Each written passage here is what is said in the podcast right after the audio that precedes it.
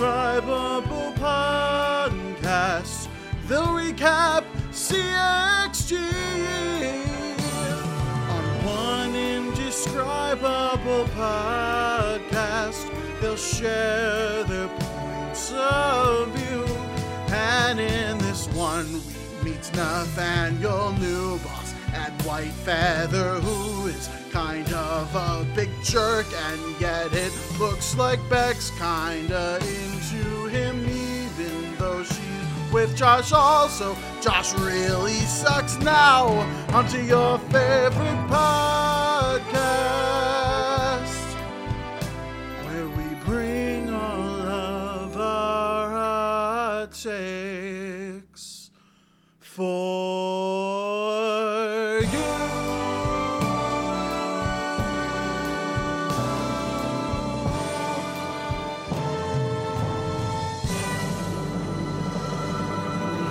Yes, that is right. We are back here at one indescribable podcast going through the Hit CW show Crazy Ex Girlfriend episode by episode. Today, we find ourselves uh, nearing the end of season two. We are at season two, episode nine. I am, of course, Adam H here with you week after week with two of my very good friends. Um, some might even call me a younger version of this person. We'll see. Uh, it's Todd the Librarian. Todd, how are you? Doop doop doopity doop doopity doop doop doop. I'm good. How are you doing, Adam? I'm doing really good. Uh, I love it. Yeah. oh my gosh. Uh, we're here. Uh, season two, episode nine. We're like really making our way through. Um, it's not just us, of course. We are joined by our third uh compatriot here, uh, TV Lindy. Lindy, how are you? I'm doing so great. You know, I have plans later today to go to Raging Waters, and I don't think anything's going to get in the way of that, right? It'll probably not. Yeah, you're probably fine. Uh, Yeah. you'll, you'll be fine. Just go. Probably going to go. Uh, did you? Well, but you didn't call in sick to the podcast, so um, I, I have to go. Uh, Are, you- are you are you feeling fluey? Are you feeling fluey right now? Is it the problem? yeah. mhm. yeah, I buy it. I buy it. That was totally convincing. Um, yeah, uh, we could all go to Raging Waters together, uh, potentially, but probably not. So That sounds very much outside. Uh, and famously, we are probably not the three people that you're going to find at an outside activity. Um, but where you'll find us is right here on this inside activity where we are going to be going through season two, episode nine of Crazy Ex Girlfriend. Uh, without any other further ado, Lindy, take it away. All right. This one is called When Do I Get to Spend Time with Josh? And this episode starts at Paula's house. She and Rebecca are in the kitchen cleaning up breakfast. It's clear they've got this great system. They're throwing things to each other to put back in the fridge. Looks like a well oiled machine. And Paula's saying how she has enjoyed having a wife. and but she says Rebecca needs to figure out what's going on with Josh because she points in the corner. There's this whole pile of gifts. He's been sending her so many things. It has been a week, apparently, since he showed up in the last episode. And, you know, Paula's saying, I need to figure out, you know, my situation on my own. You need to figure out the Josh situation. But Rebecca says that she is scared to trust Josh. You know, he's had three girlfriends in the past couple months. I mean, it, it, it is accurate. Uh, I think Rebecca is counting in that three. She is, but th- I mean that is a lot of girlfriends to have like really quickly, like serious girlfriends, you know. How, well, how serious was uh, Josh and Anna? He was serious about her. Yeah, I don't think- yeah. about- I think Josh is just like a commitment. Uh, what's the word? Commitment. Com, uh, commitment. Committaholic. I Phobe? don't know. Uh, No, not phobe. Whatever the opposite of commitment Yeah. phobe is. He's addicted. Josh. He's a commitmentaholic. He's, Commitment Didn't we say he's like a girlfriend guy or something? yeah, he's That girlfriend too. guy. Yeah, that too. That's- But, but even beyond the girl, I mean, like he basically, because uh, to Anna's point, uh, you know how how uh, you know serious was Anna. I mean, they they lip read him saying that he's never felt this way about anyone before. You know, so Which in retrospect feels ridiculous. Oh, uh, for thousand percent. him to but- have said. I think I was like very on board with that line, and now like looking back, that what a Josh is such an idiot. Um, I'm really coming in hot against Josh today, which is no surprise to anyone involved. But God, Josh sucks this episode. Josh got his uh, truly happy point last time, and now Adam's like, okay, I don't have to ever worry about trying to be nice about Josh again. He's Yeah. got his point. I can just no. See, n- the now funny now the is- gloves are off. This has been filtered at him up until now, and now you're really going to let loose. The funny thing is, I thought that me giving him a point would open the door for other people to feel free to, because it wouldn't be the first one, you know? Mm, I think you've slammed it shut. To be honest, I mean, oh my gosh. like you know, he's got. We can't. We can't, I can't let any more Josh points come through. I think is where I'm at. Adam's playing goalie now. Not that I could like ever stop you from actually giving a Josh point, but just in my mind, like mentally, I'm I'm trying to shut the door. we need a, we need a, a- like a sound that plays every time Lindy rolls her eyes at me. Do you have any suggestions for what that sound is? Um, let me Doop. Do the doop, Todd doop. like doop de doop thing. Yeah, but if it, no, it needs to be like short and sweet because it would be doop doop doop doop for like two consecutive hours here every time it was that long of a sound. So, yeah, like doop doop doop there once again. well, Uh, thoughts on uh, Josh giving gifts like this? Are you guys like big gift givers? Obviously, this is like a very different situation this of is a Josh spending a lot, situation. but just like in general of like sending a lot of gifts to other people to like show affection in that way. You guys like gifts, uh, gifts people? not really like gift giving is not my love language as they say um I, I often struggle like trying to like whenever i do have to get gifts for someone i'm not someone that like it comes easily to me some people are like wonderful like just kind of the perfect thing to get somebody i mean i i agonize over it so much that it's like what can i get them what can i get them and so like every once in a while i'll get a great idea for a gift to give somebody but it just doesn't come like easily or naturally to me I Yeah. like giving gifts. Um, I wouldn't say I do it overly so like I don't send people so many gifts. They gotta pile them in the corner. But I I like picking out things for people. Yeah, Todd, I think I'm like pretty close to you. I'm I'm I'm very bad at like giving and also I suck at receiving gifts too. What are you like supposed to say? It feels so weird just oh thank you. Supposed to say thank you. Well, but like after that, like they I don't know. No one needs to like get me anything. I'm also a very big proponent of buying yourself gifts instead of like letting other people buy you gifts. So like I always buy myself a birthday present and like a Christmas present and all of the other holidays. I'll just like basically I just buy myself stuff if I want stuff. I'm not like a big oh let's wait until like a birthday or or a holiday or whatever to get stuff. Well, that makes sense to buy yourself stuff. I support that. But like if someone's asking you, what do you want? Are you gonna tell them don't get me anything? Yeah, I mean I have like a oh lot. oh lot. my gosh. I, I guess uh, what do you guys like get? What a, what are like what are you looking for people to give you? Like Lindy, if you if I if you like wanted me or Todd to give you a gift right now, like what would it be? I What would love want? a gift. Thank you. What do you want though? Like I, what, what Well, like, what would you be looking for? uh, you know, yeah, this is this would be the kind of thing, you know, when we're doing a gift exchange, this is what I would list. I would list like books, games. I love board games, um, you know, nice socks. I love candy. Anything sweet, I'll take that. That kind of thing. Okay, socks uh, filled with candy. Sure. Yeah. Hopefully the candy's wrapped, but No, loose candy. Just And, a bunch of. hopefully the socks are new also that was- oh yeah, that too. That too.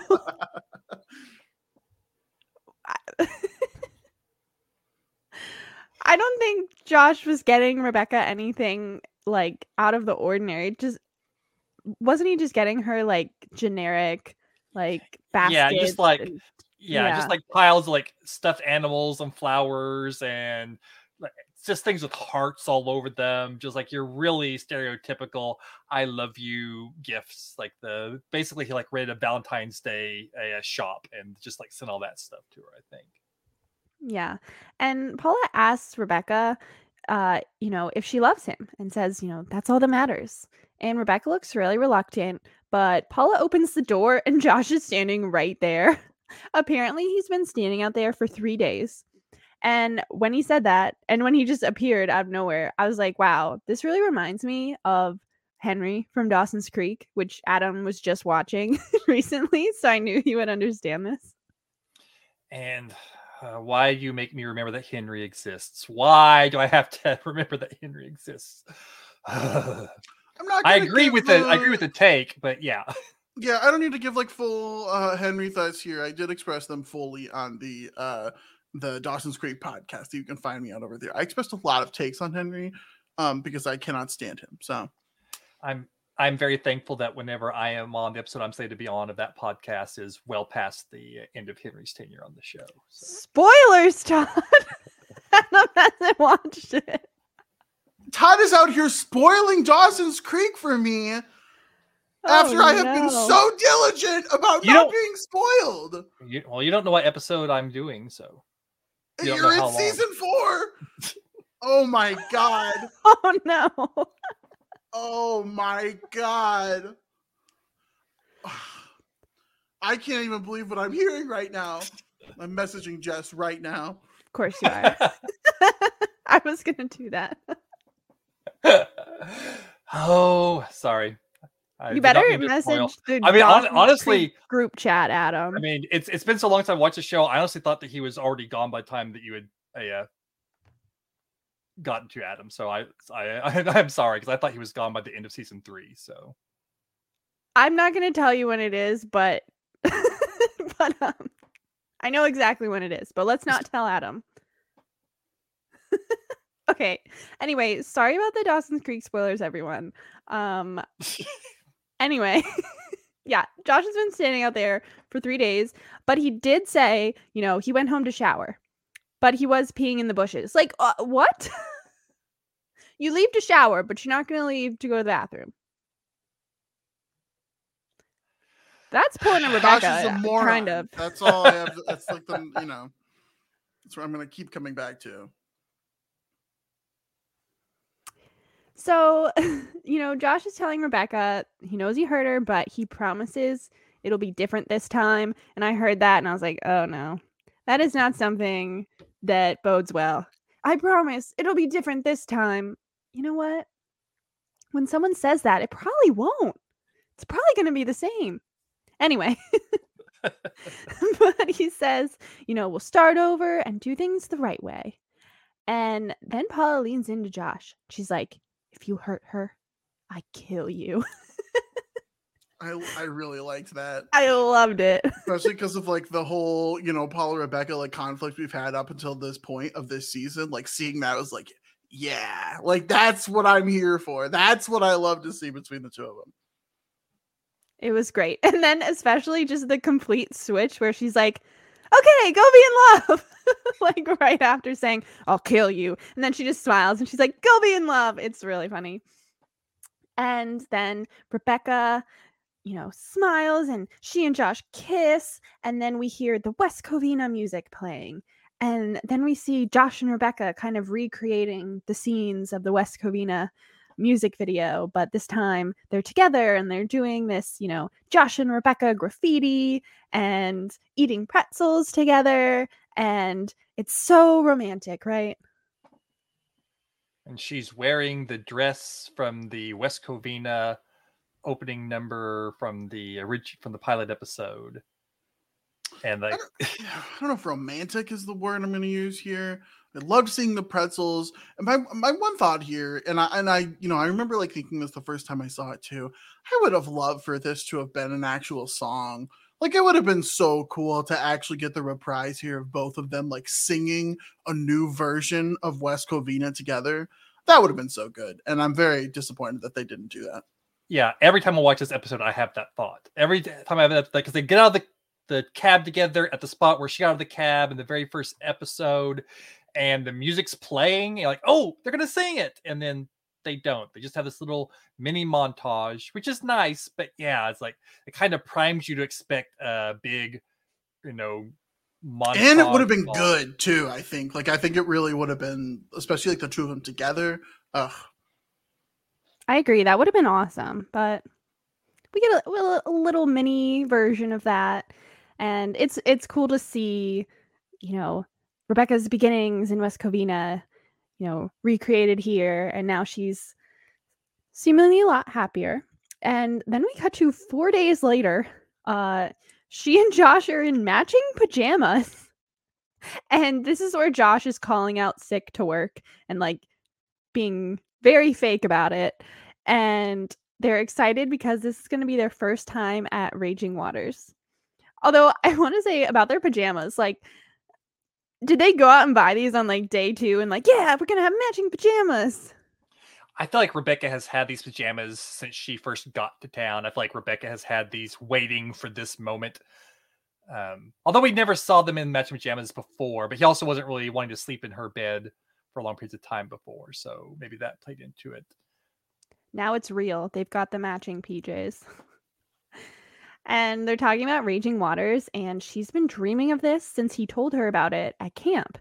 she says it was July 25th, 2005, the day her aunt died. she remembers that because of that. Apparently, Josh was telling her about Raging Waters to kind of cheer her up, and she wants to hold hands on the lazy river. It's going to be so great. There's unlimited churros, except Josh says, not really. I kind of lied about that.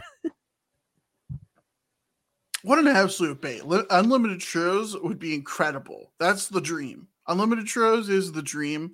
And boy, just taking that. I mean, I'm not even interested in Raging Waters anymore. the one thing that could get Adam outdoors was uh, unlimited churros. and now he's shutting the door. Now I, yeah, that door's closed now too. I'm done. And that's when Josh says, Rebecca, I love you. And she's like, You mean you love something about me? and he says, No, I love you. And then she's like, Oh my gosh, I love you too, Josh Chan and they make out. Yeah, it's such a such a big moment for Rebecca because I mean so many times like you know I love that about you. You love me, you know that's happened like multiple times on the show so far, and then to have him like actually say it and her like oh I must have misunderstood like I've always misunderstood and like oh no I meant it. It's just like such a watershed moment in this relationship for the two of them. Like Josh is finally at the point that Rebecca's always wanted him to be. Like he finally in a relationship, he's saying that he loves her. She can say she loves him without him freaking out. And like everything's coming up roses for uh, Josh and Rebecca. And nothing's going to get in their way, right? Nothing. And then Heather, I wrote Valencia, but I meant Heather. Heather walks in. Valencia's not in this episode, and I think this is Heather's only scene, right? Um, yeah. Heather walks in and she says Daryl has been stalking her because there's some sort of emergency at work and he's been trying to reach Rebecca, but she has not picked up her 37 missed calls. And so Rebecca asks Josh if they can stop in at work before going to Raging Waters. She calls him little koala whenever she's talking to her. She's like, Oof. what?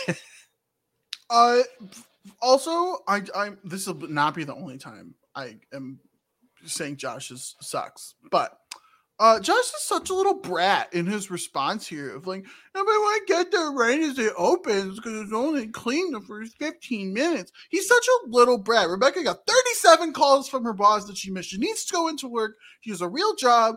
She's a, oh my God, Lindy's rolling her eyes so much at me. She's a, a lawyer out there doing stuff let her go to work. Why? Oh my god. yeah, because Rebecca famously spends all of her time at the office, never leaves for That's any why reason. I'm saying it should be fine for Josh to be like, yeah, just go into work for 15 minutes, and whatever. Like, you know, we can wait a little bit to go to Raging Waters.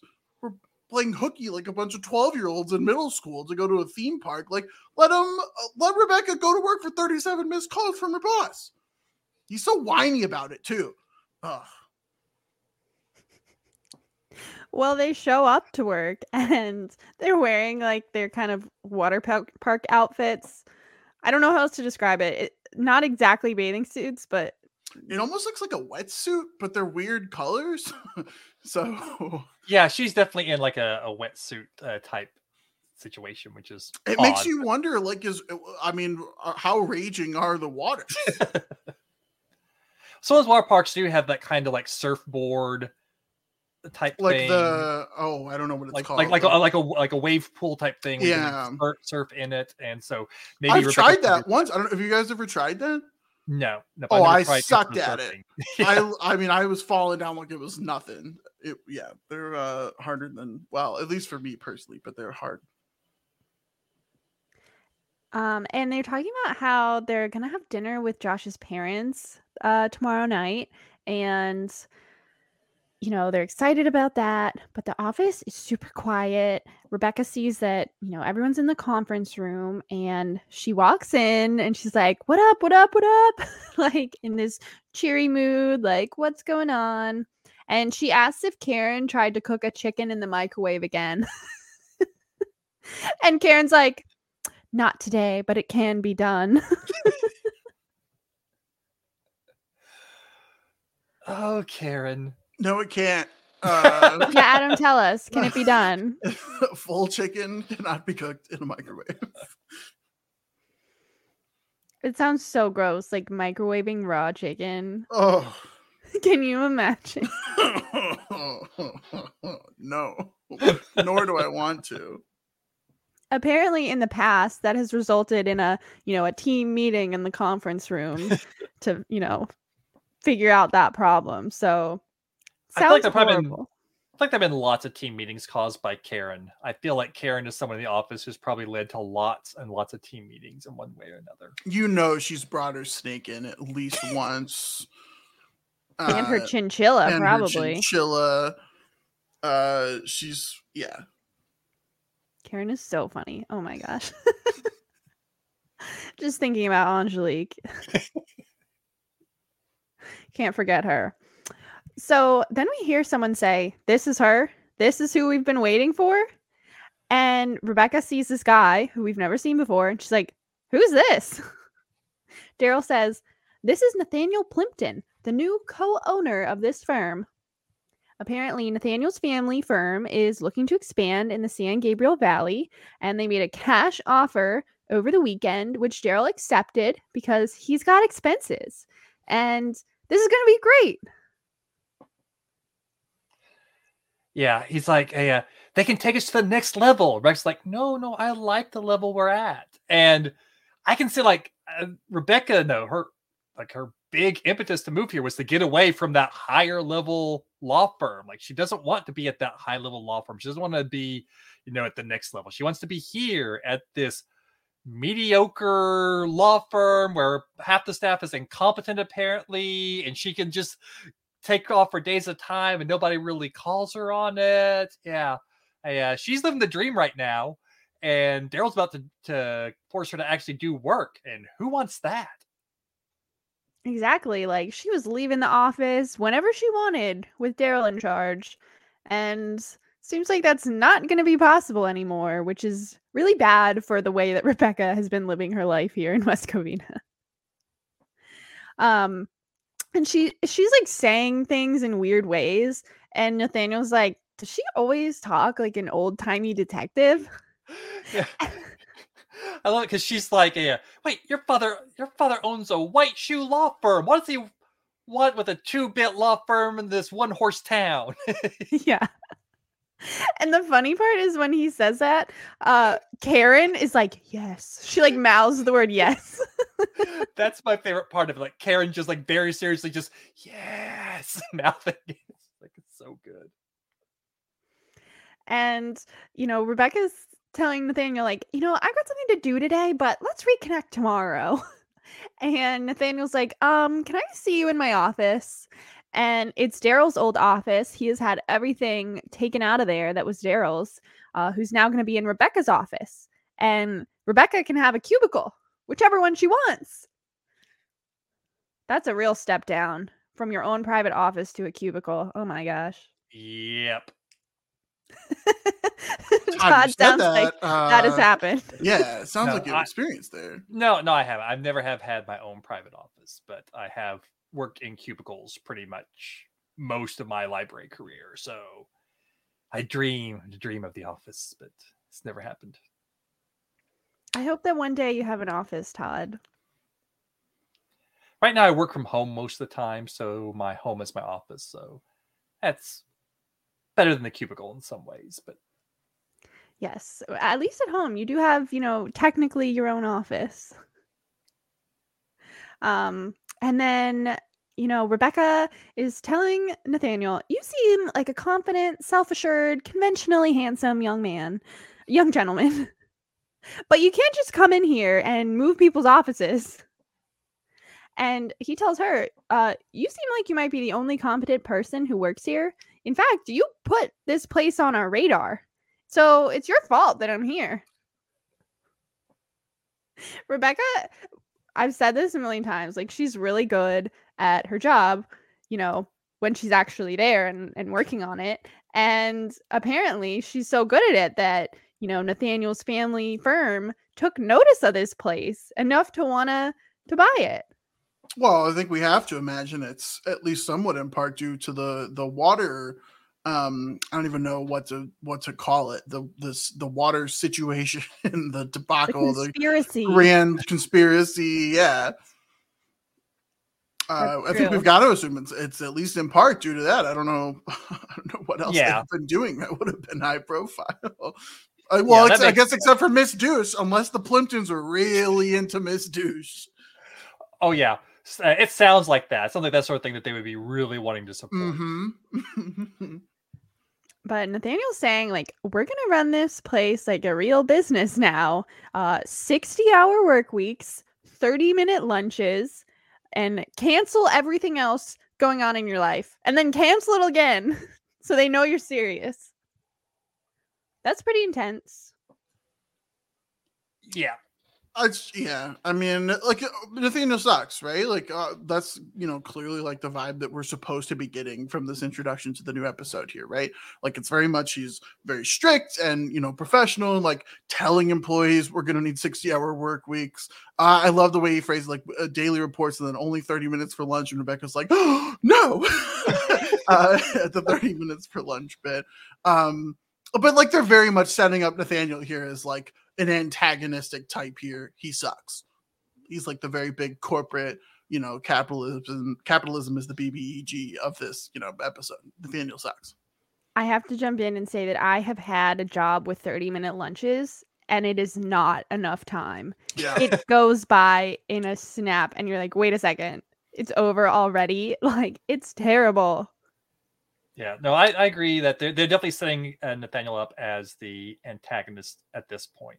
Definitely uh, coming in, uh, but for me, he's a fun antagonist. Like I, I really liked like the back and forth between him and Rebecca. Like especially like whenever she found out that uh, he he had just bought half the company, she's like, like no. He's just like It's like nah, yeah. He's Just like, the- witty. Yeah. He, when he's intelligent, for me, I think it's like that he's actually intelligent. We've like seen a lot of guys on this show looking at you, Josh Chan, that are absolute morons. And like Nathaniel is objectively incredibly intelligent. And so I like, and so is Rebecca too, honestly, right? Like Rebecca, even, she has a lot of blind spots, but like so is Rebecca. And it's like their interplay back and forth is really fun.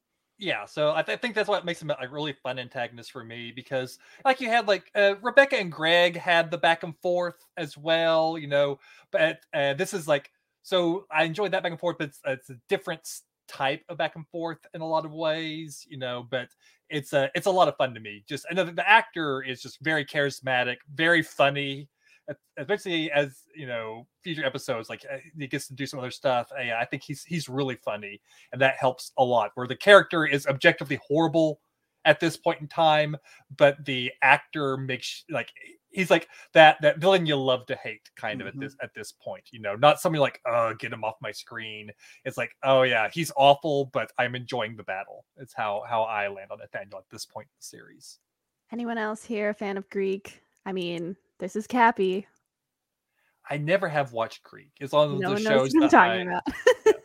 I knew he was on it, but I never have a uh, watched it. It's on my list of things to watch at some point in time, which, as everyone knows, is like an endless list. So I It's a probably will never long get list, to it. yeah. But uh, Uh, like the- I, I just gotta point out like cappie and nathaniel plimpton completely opposite guys like it's really funny if you've seen him in greek to see him here you're like whoa Um, the one other thing that I did want to say, uh, we we uh, Greg left early season two, and I the I will say I think the show suffered a little bit after Greg left. We never like said it outright. There was no point where we said, you know, this episode would have been made better by Greg.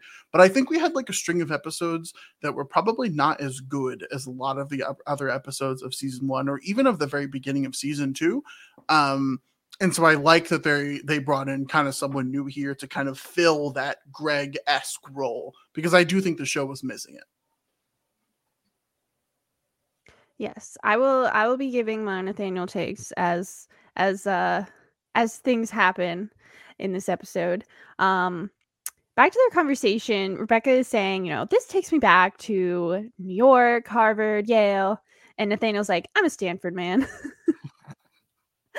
and Rebecca's saying, like, I came here to find happiness, which I found in my soulmate, Josh Chan. Nathaniel says, Who? and Rebecca points to him. He's standing, you know, out out the window and he's he's the one who made the cup tower. Nathaniel says, uh, I thought he was here to change the water cooler. and, you know, Rebecca is saying, You are everything I moved across country to get away from. I quit. I said I quit. That was really abrupt. Yeah, I mean, how dare he insult Josh Chan? Like that was the straw that broke the camel's back there. You know, six-hour work weeks, uh, thirty-minute lunch break, uh, but you call my guy a water cooler guy, and oh no. I do like also that he uh, and then just like, oh yeah, because like you always got a guy guys kind of look like they're water coolers to do it. Like my dad had this whole bit about it. You know, he's like trying trying to tell his joke, and like, ah, you, you just don't get it. You don't get it. Dad, dad would get it. You, you don't get it. I will say the whole the whole water cooler thing. I, I want to note it because it's not the the last time that in the series that uh, Josh and water coolers are going to be a thing. So it's not the last time in the episode either. That's true. Um, I have changed water coolers. I mean, I don't know. I don't know if that's a. Do you want to that... tell us? About, I mean, do you like want to talk about it, or I? i have never like... changed a water cooler, so I have no clue. Oh, you haven't? Have you, Todd? Yeah, I have. I think you don't need a water cooler guy to change the water cooler. Is what I'm saying. Like, yeah, it, it feels like something that anyone could probably accomplish uh, fairly easily. I, I don't think there really needs to be a dedicated person, but I thought this was Lindy bragging that like she had changed the water cooler, but uh, you're saying it's like it's like easy, like people, anyone can really do it. I mean, not anyone in the world, but like I think in an office, I think in an office environment where there's many people working there, I don't think you need to specifically call in a guy to come change the water cooler. Like someone in the office is gonna do it themselves. Unless the person is like their job is to bring in the water and swap it out. Like you don't have them on hand, then maybe you need to call in a water cooler guy. But if you can just get them on your own, yeah, you don't need to call a guy in just to, to swap them. It's true. Adam, you got to try this sometime. I don't. I don't even know the last time I've seen a, a water cooler. Yeah, put it on your bucket list. Yeah. Okay. I'll, I guess I'll I'll put it on there. It's um, like really fun. So you're missing out. Yeah, one of the highlights of my life for sure. It's been the water cooler minute. Um, hopefully, we never do that again. I'm sorry, I just wanted to talk about it. But anyway, I'm quitting talking about the water coolers. Rebecca has quit her Maybe job. the water cooler guy is the one that brings in the the new jugs because I mean that's probably that's what I was saying. That's what Todd just said, but that's okay. not what is happening in the episode. They're just getting Josh to change the jug. The jug's already there. I don't. Even, he doesn't even change the jug, does he? He does. Yeah. Oh, okay. I didn't even watch the episode, so Adam only watched the episode one and a half times this time. Yeah, I did watch two, the episode. So. Of course, I watched the episode, but well, if you watched one and a half times, you probably would have seen the part where he does the water cooler two times. I've I I uh, okay. Well, anything with Josh on it, I just totally like. We'll get there. so. Rebecca has quit, and Nathaniel's like, Great, now I only have to fire four people instead of five because he has to cut $250,000 from the budget. And this really worries Rebecca about the fact that he's firing people. And then we see this scene with uh kind of the other people we know in the office, but not Rebecca. So it's like Tim, Maya, Karen, Paula, and George. And first of all, uh no one knows George's name. Poor George. Poor George. Even after he says it, they can't remember it. That's the problem. They I'm really bad with names too. I, I, I that's not what's happening here, but I'm very bad with names. I'm I'm not great with names either, as I'm sure a uh, both of you have witnessed me like putting a name in a chat and going who. I'm like, oh no, I meant this other other name. I'm sorry. Uh, I'm, I'm bad with names, but yeah, whenever you know like the name of everyone else in the office except this one person, that's not great. And again, this is not the first time this has happened to poor George. Like the whole time that we're, you know, a few couple episodes ago, I guess. Uh, was it just last episode? Time, time the suit. Uh, whenever Rebecca was pretending that George was her best friend but couldn't remember his name, you know, just like it happens to him over and over again. Like no one remembers George's name. It's very sad every time. And Tim is talking about how he thinks they're all going to get fired. And Paula starts to get really worried about this because her marriage is in shambles and this job is the only thing keeping her family afloat. And then Karen uh, speaks up and says, I just bought a new chinchilla from a high priced dealer and the APR is 10%. Karen can't lose her job. She's got to pay for this chinchilla. Oh, man. Karen. Why is she paying interest on a chinchilla? How expensive do you think a chinchilla is? Could I like buy a chinchilla right now? I can look it. I think is- you should. I I, think know. you should. I Never would thought about the price. Certainly not going to. Oh my. Okay. uh, these are all statues. these are not real animals. Oh wait. Uh, okay. Where's the price? Petco. Show me the price. they can't be that expensive if you can get one at Petco. hey, How- she, would- well, she would do a, but she would got a high end chinchilla, not one of those like a Petco like cheapo chinchillas. No. Okay. Uh, eighty to one hundred and fifty dollars from breeders. You- You're taking a loan out. You're like, you're. How many? Pa- Oh, yeah.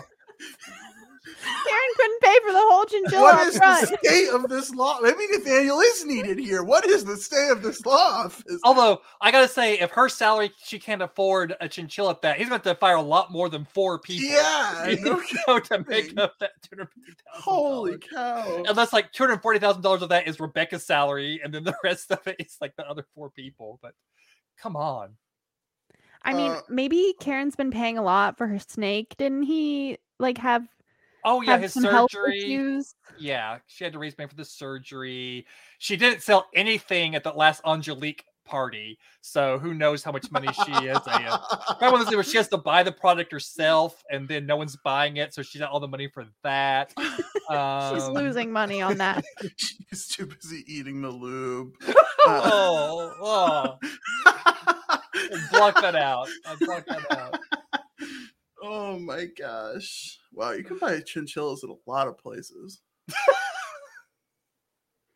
This has been Adam's Chinchilla Corner. Adam, anything else about the chinchillas before we move on? Not yet, but I might come back to it. We'll see. All right, just let us know. Uh, so then we have the first song of the episode, which is called "Who's the New Guy." Todd, what do you think about this song? I love this song. I love the the meta nature of the song, where it's all about express like they're really hanging a lampshade on the fact, like, hey, yeah, we brought this new guy in towards the end of the season. He's kind of awful. Why should people care about him? Because he's male, straight, and white, and he's rich.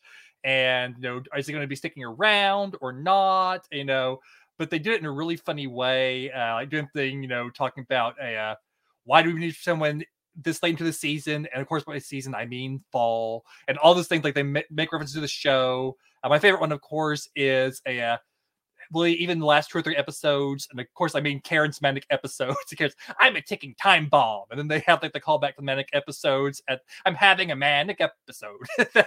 I don't know. It's it's like a lot of fun. I think it's a really fun song.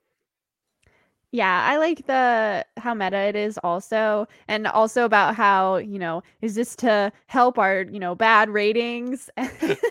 of course, their ratings on some sort of like lawyer rating website. Yeah, I can't remember like like legalratings.com or something like that. But yeah, the show did have, you know, famously really poor ratings throughout the its entire run. The fact that it got four seasons is like a miracle. But yeah, yes, we're very grateful for all the seasons that this show that this show had, even despite their their bad ratings. Um, so yes, I do love kind of the content of this song and how meta it is, and how, like like Todd said, it's you know drawing attention to the fact of like why are you bringing in this new character like right near the end of the season? What's the point of this? What are we supposed to think about it? I will say, I just don't love the song itself it's kind of been stuck in my head all day and i'm like i don't want this one stuck in my head i don't want to go back and listen to the, this one a lot i don't know if that's an unpopular opinion but i don't i don't love the song itself I think I'm coming down pretty close to Todd here. I actually really, really enjoyed it. I thought it was very witty, loved the meta nature of it. Um, I thought they like did just enough of the meta stuff to like have it still be funny, but not too much to like okay, we're like absolutely smacking you across the face with it. I think they did like three or four, whereas I think if they did like five or six, it would have been too much. But like one or two probably wouldn't have been funny enough. So I I really liked it, and the, I don't think the song is actually like that bad. I think it's like uh you know it's got they're like sneaking around and doing it. It's like got that kind of uh, I don't know. I, I I liked it. Oh yeah, the thing I do like like the little choreography is they're like all like kind of moving in unison, like kind of tiptoeing up in unison and they're in the line of doing the little tiptoe and then one by one like going up against the wall, like they're sneaking up on them. Yeah, just the whole visual of it is a lot of fun as well. So, but yeah, I can I can see not being a big fan of like the the melody of the song. Uh, yeah, it's not my favorite in terms like the the music of it, but I still I still enjoy it. And after the song, we go back to Josh and Rebecca. Josh is upset that they're not going to be going to Raging Waters and Rebecca feels bad, but you know, she has to stay here. You know, people are going to get fired. She has to figure that out. And you know, Josh says he'll call Hector to see if he and his mom want to go. we don't see Hector in this episode, but well, probably because they have the cooking class. They have to make sure. Yeah, they're busy. that, yeah. And Josh asks if they should cancel dinner tomorrow. Like his, but his parents, they bought matching cardigans for this. And I just want to say, how adorable is that? That's amazing. Should we all buy matching cardigans? I'd be very down. I mean, I guess. wow. Linda comes in here all high on the matching cardigans. And then I, I, uh, we should do it. We should all, I, all of us matching cardigans. Well, I don't know. Uh, I guess, like, if you really want to, Adam, like, I didn't know that we were gonna suggest like a podcast matching outfit thing. This was a these are spouses. I was talking about it in a romantic situation. But well, if we're we gonna do normalize matching cardigans as friends, that's what I okay. yeah, let's get here. like them. Uh, you know, let's get something. Cardigans are way too overly sexualized these days. I need friend cardigans. The stigma is too much. Let's embroider the name of the podcast on them, Ooh. and then then it'll be really matching, really great advertising with all the places we go outside yes, where people would see the, us. Yes, yes. Yeah. I, I feel new cover art coming on for our, our podcast. nice little family portrait of three of us in our card oh matching cardigan. That would be so cute. Wait, that would be great. Adam, that's the gift that you can give us, you can give yourself is matching cardigans. Done. There you go. Easy. My birthday, you know. I do know when your birthday is, so we can. Todd's birthday, it, they're coming up. He does know when my birthday is because he did a uh, a clue themed D and D party for me, a D and D session for my birthday last year. So. That's cool. Anyway. I don't know if you were being serious there, but I, I, I actually did enjoy it a lot. no, no, no. I was serious. That does sound cool. I lo- I love Clue. Yeah, it's like one of my favorite movies is one of Adam's favorite movies. One of the other players is one of his favorite movies. And then most of the other players had like either never seen it or seen it once. And so it was like lots of fun because Kevin and I were trying to like uh, Kevin Mondeo, Kevin and I were like, trying to get all of the uh, quotes in for the from the movie, and the other people had no idea what was going on. It was it was a blast. Okay, so when I said I love Clue, I actually thought you were talking about the board game, but whatever. Oh, oh my goodness, no! I was talking about the, the movie. What? You ever seen the movie it's just- Clue? That's lady? so wrong. No, I haven't seen it. wow. Don't look so shocked. Clue I don't might watch my movies. favorite movie. Really? Yeah, I, it actually might be my favorite movie. I, am not. I the singular movies. I mean, the, the Harry Potter series like is ahead of it, but like singular movies, I think Clue is probably my favorite singular movie. It is up there for me. It is one of my favorites. I don't know if it is my absolute favorite, but it's like top five. Well, if I ever watch a movie, I'll keep that in mind. And it is based on the board game Clue, so you know. You Okay, watch I a thought they were connected. What? The sentence, if you ever watch a movie, is very funny. I'm just being realistic, y'all. yeah, I- oh, well, I get it. I don't watch a lot of movies either, but like, I mean, I know Todd watches like 30 movies a month, so like, uh, he he watches a lot of movies. 30 a Uh, month. I think you, you set the line pretty low there, Adam. I think. Low. Wait I a was- second. I was trying to be generous with the line at 30. Wait a second. You watch more than 30 movies a month plus all the TV you watch? yeah. How? Like, teach me your ways because if I can fit in more television. Because I don't have much of a social life outside of this podcast. I think that's a big part of it. Uh, Get in line, Todd. Uh, Lindy's the only one of us with an actual life, so we're you know.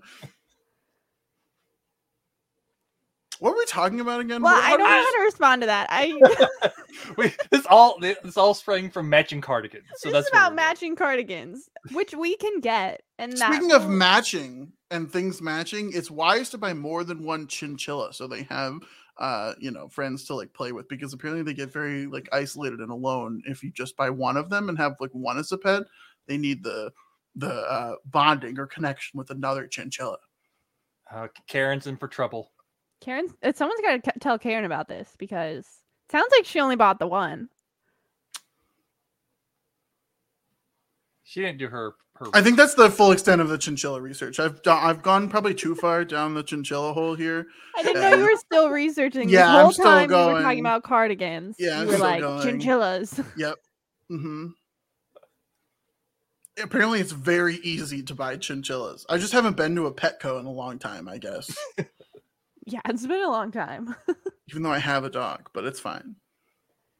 anyway, the word "anyways" doing a lot of work there. Anyway, um, Rebecca says after today, we're not canceling anything else, and you know, Rebecca is telling Josh like she doesn't want to tell anyone about the firing because you know she doesn't want them to freak out about it.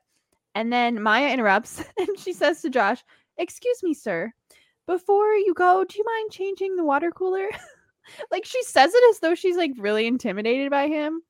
And Josh is like, "Yeah, I love that stuff." And he this Adam, this is when Josh replaces the water jug. And Nathaniel sees this and gives Rebecca a thumbs up. like, "Yeah, I'm right." I love it. I love it. Just like he just sits in there, just like leaned up against the wall, just like thumbs up, this little smirk on his face, and she's like staring daggers at him. It's so good. because he was so right about Josh being the water cooler guy. Um, and then we see Rebecca. She's bringing her stuff to the cubicle next to Paula's. I guess that's the silver lining here is that now she can, you know, be closer to Paula, but you know she still has to be in a cubicle. And Paula is panicking about, you know, who's gonna get fired. Can we make it Karen? yeah, like the first is it Karen? If not, can we make it Karen? And, you know, Paula's like, how am I going to take a bath? That is the only thing that gets me through the day. Like, like if she loses her job and, you know, she can't pay for her house anymore, she's like, how am I going to take a bath?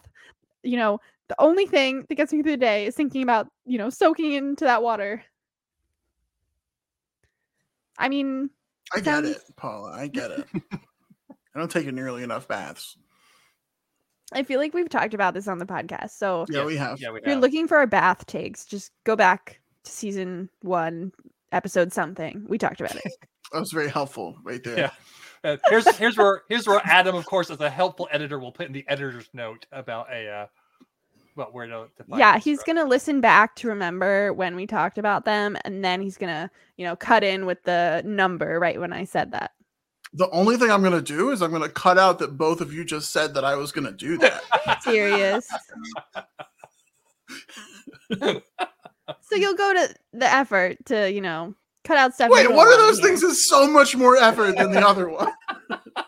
I do know that we talked about baths with Melissa briefly when he came on. Other than that, all I know is that I'm pro bath and neither of you two take baths. That's that's the only take that I remember. pretty much. Yes, this is an anti-bath podcast. Oh, Moving on. absolutely not. I'm just doing that thing where Adam just declares that we're like pro or anti something without even. Mhm. Don't really make me bring Brenna on here. You do not want to go against her. You'd be done, Lindy. I was just kidding. I'm not going to argue with anyone else, but I will argue with Adam. Gosh, that is such a good uh, sentiment that I hear from a lot of people all the time. Anyway, Anyway, um, Anyway. Paul, Paul is saying that she thinks Nathaniel has no soul, but his face is perfectly symmetrical. Yeah, I love that. Man with the face of perfect symmetrical has no soul. And I think it's around the time that a uh, Rebecca, I think, refers to him as handsome Hitler. Uh, so yeah, they're they're Yeah, very that's at some obsessed with very obsessed with how good looking he is and how evil he is. And then we get kind of a a glimpse into what Nathaniel has done here. We see Darryl and him at home base, and you know they're having a meeting. Darryl has ordered some fries, but Nathaniel's saying like, "I don't eat fries or salt or solids before sundown." And he's saying he eats a liquid based open source meal replacement two times a day and a no carb dinner. Oh my. Oh my, Nathaniel. And then he goes on to say that he has a glucose monitor. And it's like, Nathaniel, like, this is something that someone with like diabetes would use to monitor their blood sugar. But it's like, Nathaniel, Nathaniel does not need this.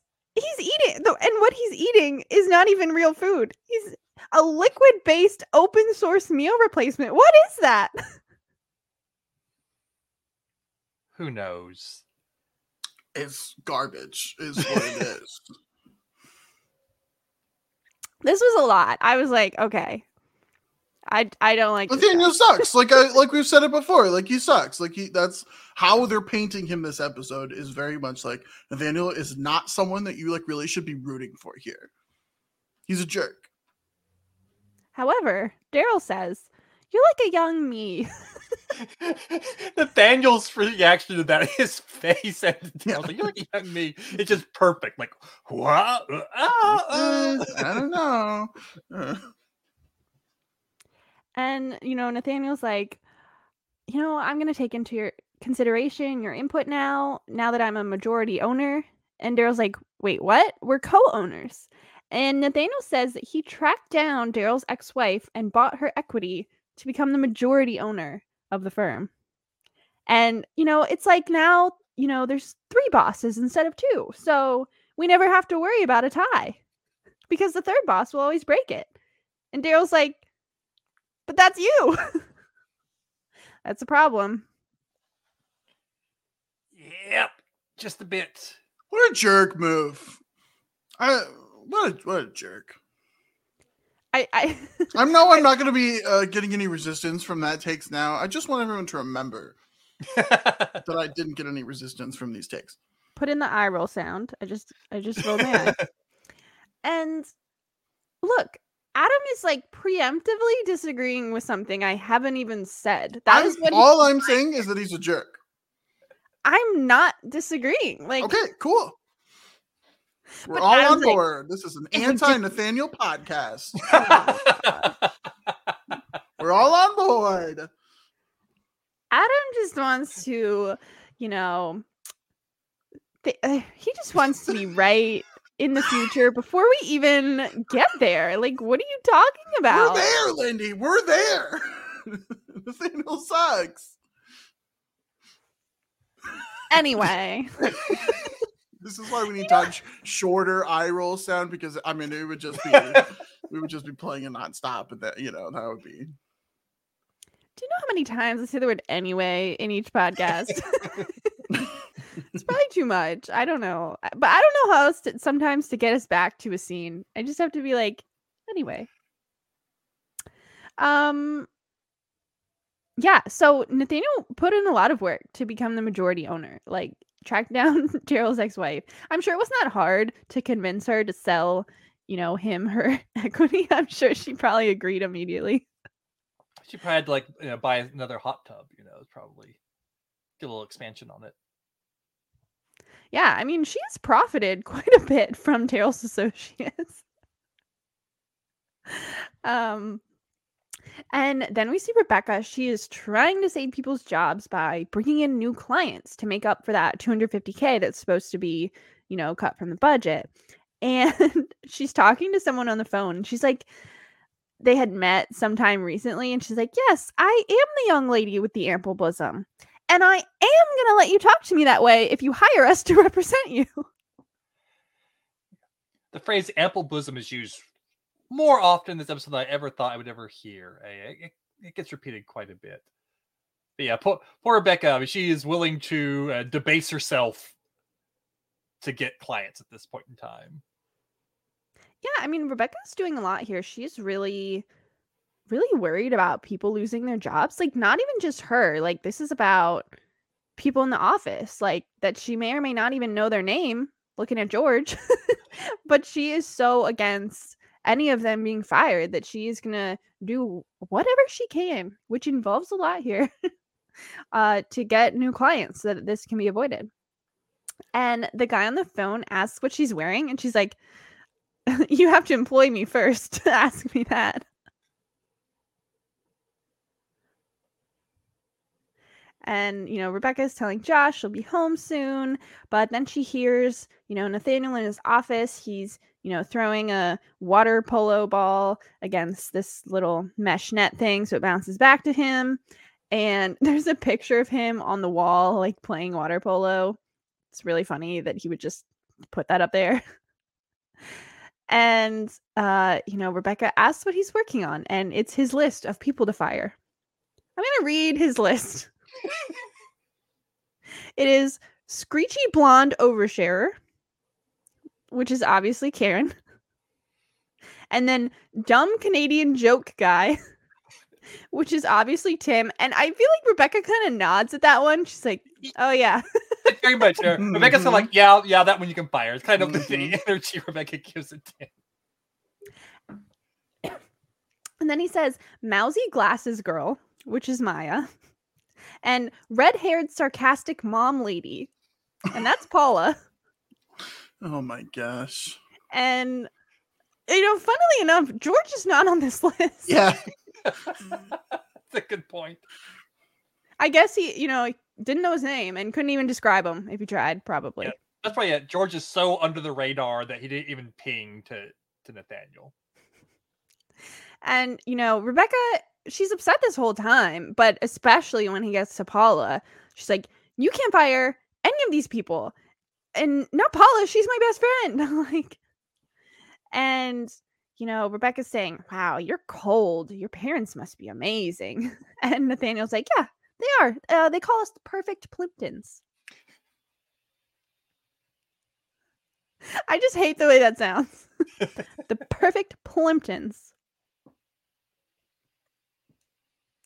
And uh, Rebecca is saying, you know, I used to be ruthless like you. One day I was crying a lot. and you think that she's about to go into the whole song of, and so I decided to move. But it's a really abbreviated version of the story. You know, she just says, one day I was crying a lot and decided to put my happiness before success. And the world rewarded me with true happiness. um, she's talking about her boyfriend. And uh, Nathaniel calls Josh a human flip flop.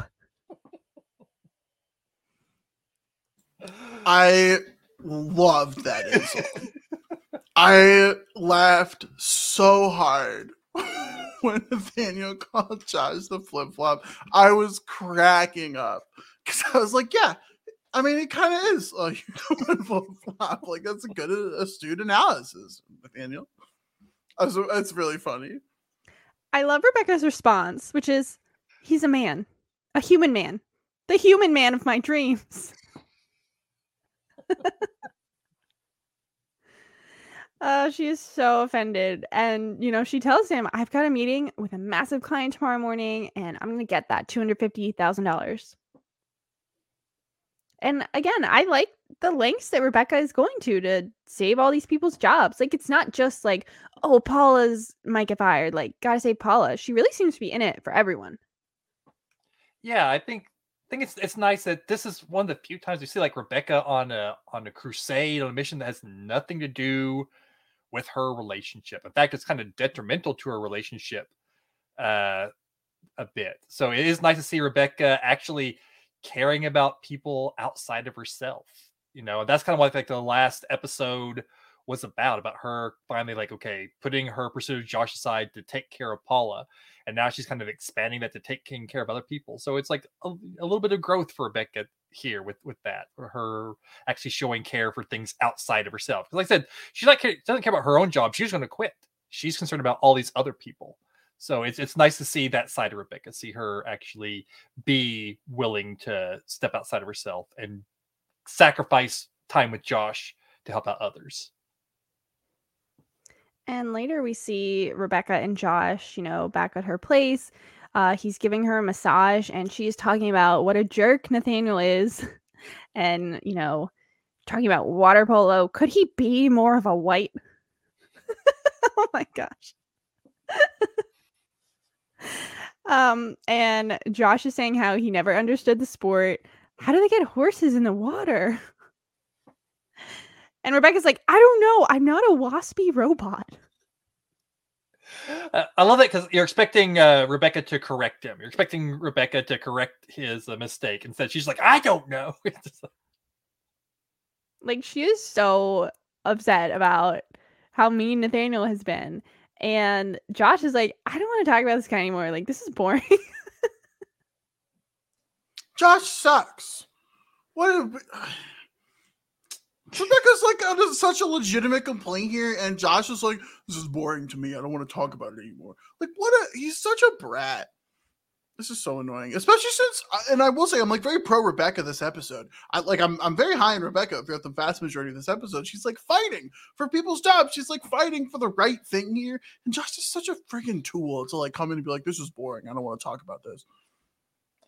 Yeah, it'd be one thing if he was like, "Hey, uh, stop winding yourself up, stop getting so upset. You know, stop letting him get in your head." If that was the tack he was taking with her, going on and on, I mean, that would be a, little bit better. Although, like, let, let your partner feel their feelings, you know. But if he's like trying to like encourage her or whatever, that's one thing. But yeah, it's very much. It was like this very pouty. Oh, it's boring. Like, uh, no, bad, bad. So selfish. Bad. Like, just God, I hate Josh. Well, at first, Rebecca agrees and she's like, I shouldn't let his needle puncture our love bubble. And I was like, um, I don't know about saying it like Hate that. that sentence. um, that to be honest with you, this is like the only aspect of the episode that I'm down on Rebecca for. And it's not the only time that this will happen throughout the episode, but whenever she like is apologizing to Josh for like expressing her feelings or whenever she is like feeling some sort of guilt for like actually explaining how she feels, I I cannot stand that. Rebecca should not like have to feel this guilt and should not have to apologize for like telling her boyfriend about her day and about her work.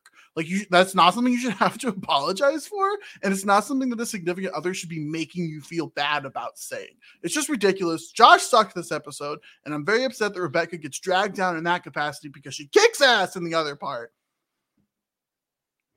Yeah, so they start making out, but then Rebecca can't resist like mentioning Nathaniel again. And so Josh is like, I'm gonna go watch TV. I wonder what Josh is watching on TV. Do we do we have any ideas about that? Sports, I guess. I don't know. I, it's it's something stupid. I I don't know. I like sports too much to say that Josh is also watching sports. Uh, I it's I don't know. It's it's probably something dumb. I can't think of anything that I he have would nothing. be watching. yeah, I don't know what Josh would watch. Like some, uh, I, I don't know, like uh, Maybe a sitcom. Maybe he's like sitcoms. I was gonna say he was watching like a bodybuilder like workout video, just like casually, or just like, uh, I don't know, something like that. I don't know. I wish we could get a glimpse into that, but Mm, I'm kind of okay though. We don't. I'd like Adam. I'd like to know what people are watching on TV. It's Yeah, very interesting. Not to me. Josh though. I don't. I don't care what Josh is watching. Fine. well, you won't find out. um, then we see uh, White Josh and Darryl in Darryl's new office with all of his stuff. It's super crowded. I don't remember having him having all of this stuff in his old office, but I guess it was bigger. I guess. We only got a few shots of it, if I'm remembering correctly, like early season one. Uh, I don't know if it was like this much stuff, but it was certainly a good amount of stuff. All of this like variety and type, though, it like made sense. Yeah, and it was also like a bigger office, so Yeah. it was like spread. But yeah, I, I, I didn't feel like it was unusual to have this much a uh, stuff of this nature suddenly crammed into the place. It felt, it felt, you know, right with what we'd seen before. Yeah, and it's not all fitting in the office, so he gives something to White Josh, and uh, White Josh is like, "I can't wait to display this prominently in my home somewhere." like he's gonna have to because Darryl gave it to him, but like he's absolutely not interested in And Darryl's talking about how he made a mistake in selling the firm. It was an impulse decision. I flew too close to the sun and now I have wax in my feathers. As is what little- famously happens when you fly too close to the sun, you get wax everywhere. Yep, a, uh, the call out to the the Greek myth of Icarus right there. Lo- Gotta love the the classical illusions of Crazy Ex Girlfriend.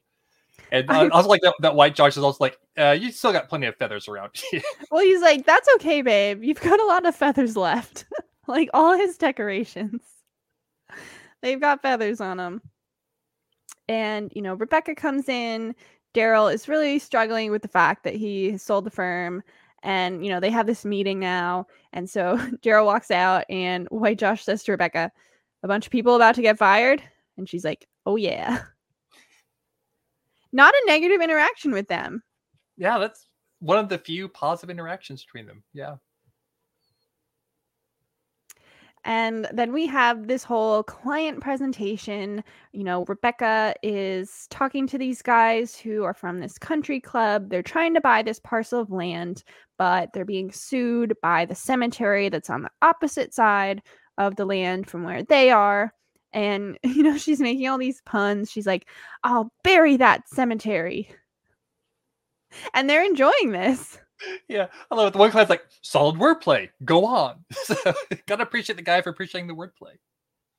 Yeah, and she thinks that this cemetery has been stacking bodies on top of other bodies. And she's like, when I prove this, they're to drop the lawsuit. And she's like, this happens. Look it up. Oh my gosh. I'm not looking it up, but Yeah. Yeah. I uh, I thought about it earlier. She's like, look it up, Google it. I'm like, should I Google it? I'm like, yeah, I don't I don't need to know this. I'm good. Yeah. Can I be anti-cemetery just in general, though? What? Is that a weird position to come in on? We, uh, Uh, if it always, to be honest with you, it like always felt weird to me that we like set aside so much land for dead people. Like they're dead. I, I don't know. I think this is a pretty heavy topic. I don't know that we need to delve into it. Yeah, I, uh, we don't need to go like crazy. I don't know. No one bury me. Just, just, just burn me and throw me somewhere. It'll be fine. Oh my god! You I don't need to be buried. You don't need to like put me somewhere. I, I, you know, I don't care. Just, just do whatever is most convenient. I don't need to be buried. Well, Uh, you heard it Plus, here it's like first, expensive. everyone. You like buy a nice casket. You spend like thousands of dollars just to shove me into the ground. Like, uh, save your money. Buy booze. Have a big party. Like, I, you don't need to bury me. It'll be fine. Have a party. Yeah. Oh I wait, want you, I want you to party. You don't need to like be standing around. I I don't know. I'm might be a very tragic view of life, but like I don't know. I would so much rather. I, okay, we don't need to. You guys clearly are not into this. It's okay. It's okay. Uh, I love it. Like Lindy's like, this is a pretty heavy topic. We probably should move- not talk about it. Fifteen minutes later, Adam talking about it. I, We're like five seconds later. He didn't. He didn't even care that I said. Let's move on. I guess Adam, if you have really specific wants, you should write that down so people know. Not everyone's gonna listen to does this this podcast. count as like me saying it though? Like, do I still have to go write it down?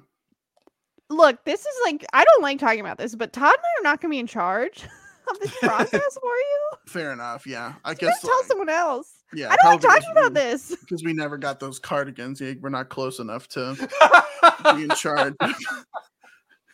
We're gonna get the cardigans. We just thought of it. That's a, once once people see the picture of cardigans, we'll, we'll get the call. then Oh, we, yeah, these that's when they know. the. You're like, all right, okay, so there's Adam. Oh, there's the cardigan. Uh, boom. We need to move on. Yeah, we do need to move on. Lindy's like breaking here. Okay. I don't like it. Okay. I mean, the yeah, so she's saying this happens so often. I'm just like, what do I say? anyway. Uh, you know, Rebecca's saying she's gonna prove that the cemetery is doing this. And, you know, the guy is like, Is that blackmail? And she's like, little bit. And she winks at him. I love owning it. it. Yeah, owning Yeah. it. And Nathaniel actually looks impressed. He's like, "Oh, okay, yeah." Oh. And they walk out, and Rebecca is saying to the clients, "You know, sometimes you should just tell the wife, maybe you should get a job. Then you can tell me not to go to strip clubs." She's like laughing with them, and she's like, "I'm a lady. I can say it." Oh my gosh, Rebecca and they they say that they're going to give a decision within 2 to 3 weeks about you know hiring them and when they walk away Rebecca's like I could teach a very offensive class in how to appeal to rich white men. Which is true because they clearly loved her. They were like so into that. It was a lot. It was a lot.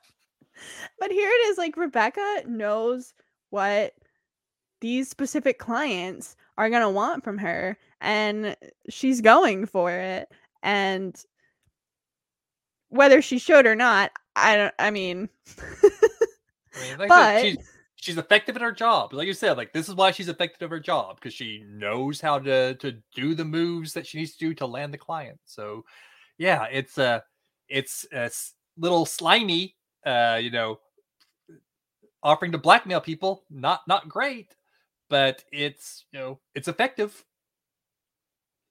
and you know when the clients have walked away rebecca and darryl are like really excited because you know they really you know impress the clients and nathaniel's confused about why they're celebrating. You know i said friday at 8 a.m is the deadline. They said they're going to let us know in two to three weeks. Like that's not soon enough. And rebecca comes back at him and is like nathaniel's obsessed with the deadline because his rich daddy said it. And Nathaniel is clearly like so I don't know the word. Like this clearly affects him. Oh, he's so he's mad. He is angry, and she like she like like twists a little bit. Like, ooh, sometimes like page Dr. Freud, Oedipus needs his blankie.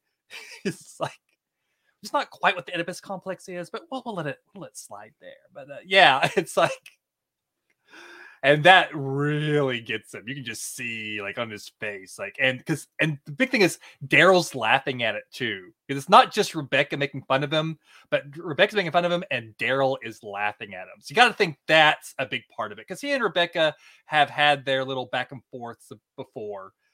Uh, but I feel like that's the thing that probably pushed him over the edge. It's not just Rebecca like the, the dad stuff i feel like is definitely a big you can already see a little bit like he's definitely is like trying to trying to be a daddy pleaser a lot uh but having darryl laugh at him ooh yeah no that's not gonna fly I like how like uh obvious but also like subtle and interesting they made Nathaniel's reaction there, right? Like it was very clear what he was reacting to and like how he was reacting to a little bit of his feelings, but it wasn't like coming out and you know having a big outburst or like you know outrage at something. So um, I, I I liked his facial reaction there, and of course we see the aftermath.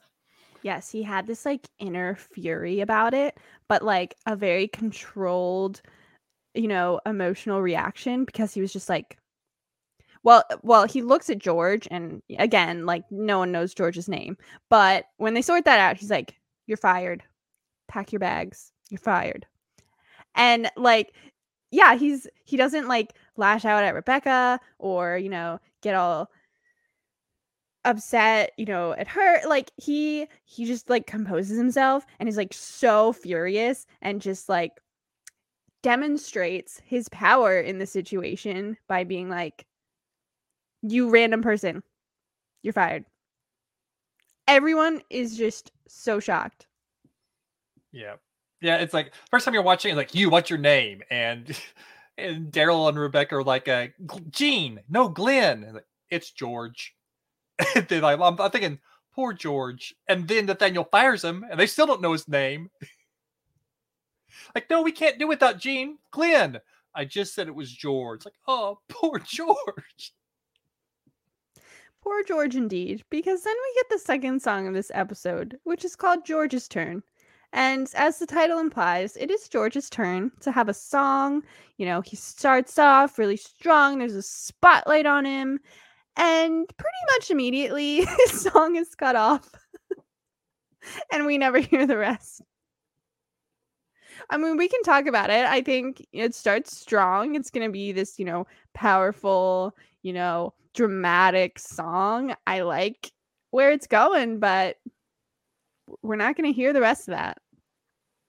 Yeah, which is I liked it. Yeah, it made sense, right? Like that was the point. It felt, uh, uh, admittedly, it felt like kind of low hanging fruit to like have that be the early cutoff, you know, of the song and stuff like that. Um, but I liked it. I mean, it's not going to get a crazy high rating just because it's like hard for me to like qualify that as like a CXG song. Um, but it, it was fine. It was enjoyable. Good for George. Well, bad for George, but good for George getting a song here. Poor George. Poor George. Poor That's George. really the takeaway from this episode. Um, then we get this just quick little thing of Rebecca is trying to get the clients to say yes right away instead of waiting like a few weeks. She offers them a signing bonus of $10,000 and also says that there are no bra Fridays. And then it's like, oh, I'm on speaker. Oh, okay.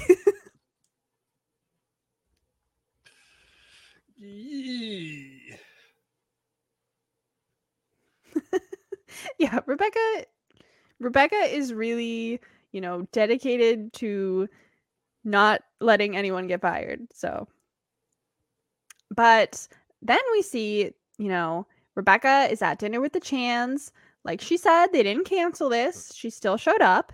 And, you know, Josh is telling his parents, oh, they're wearing the matching cardigans. Super cute. Love it. and, you know, Josh is telling his parents, I want you to get to know us as a team, a two headed love monster. Don't like that. That's disgusting.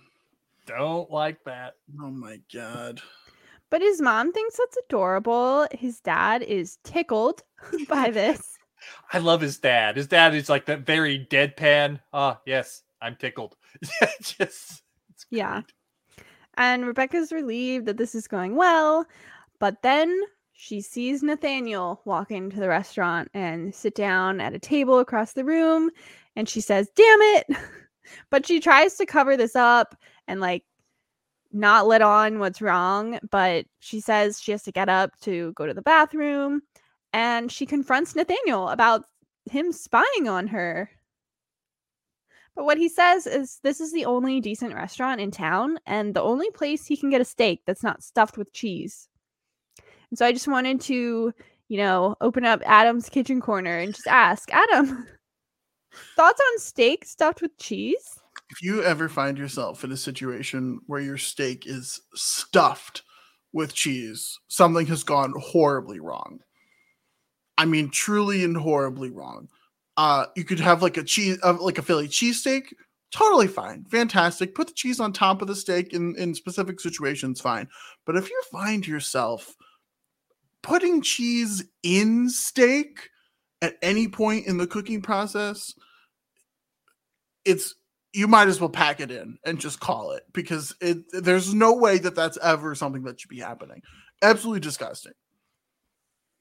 I wouldn't even advocate for like any sort of cheese on a steak, let alone like in a steak.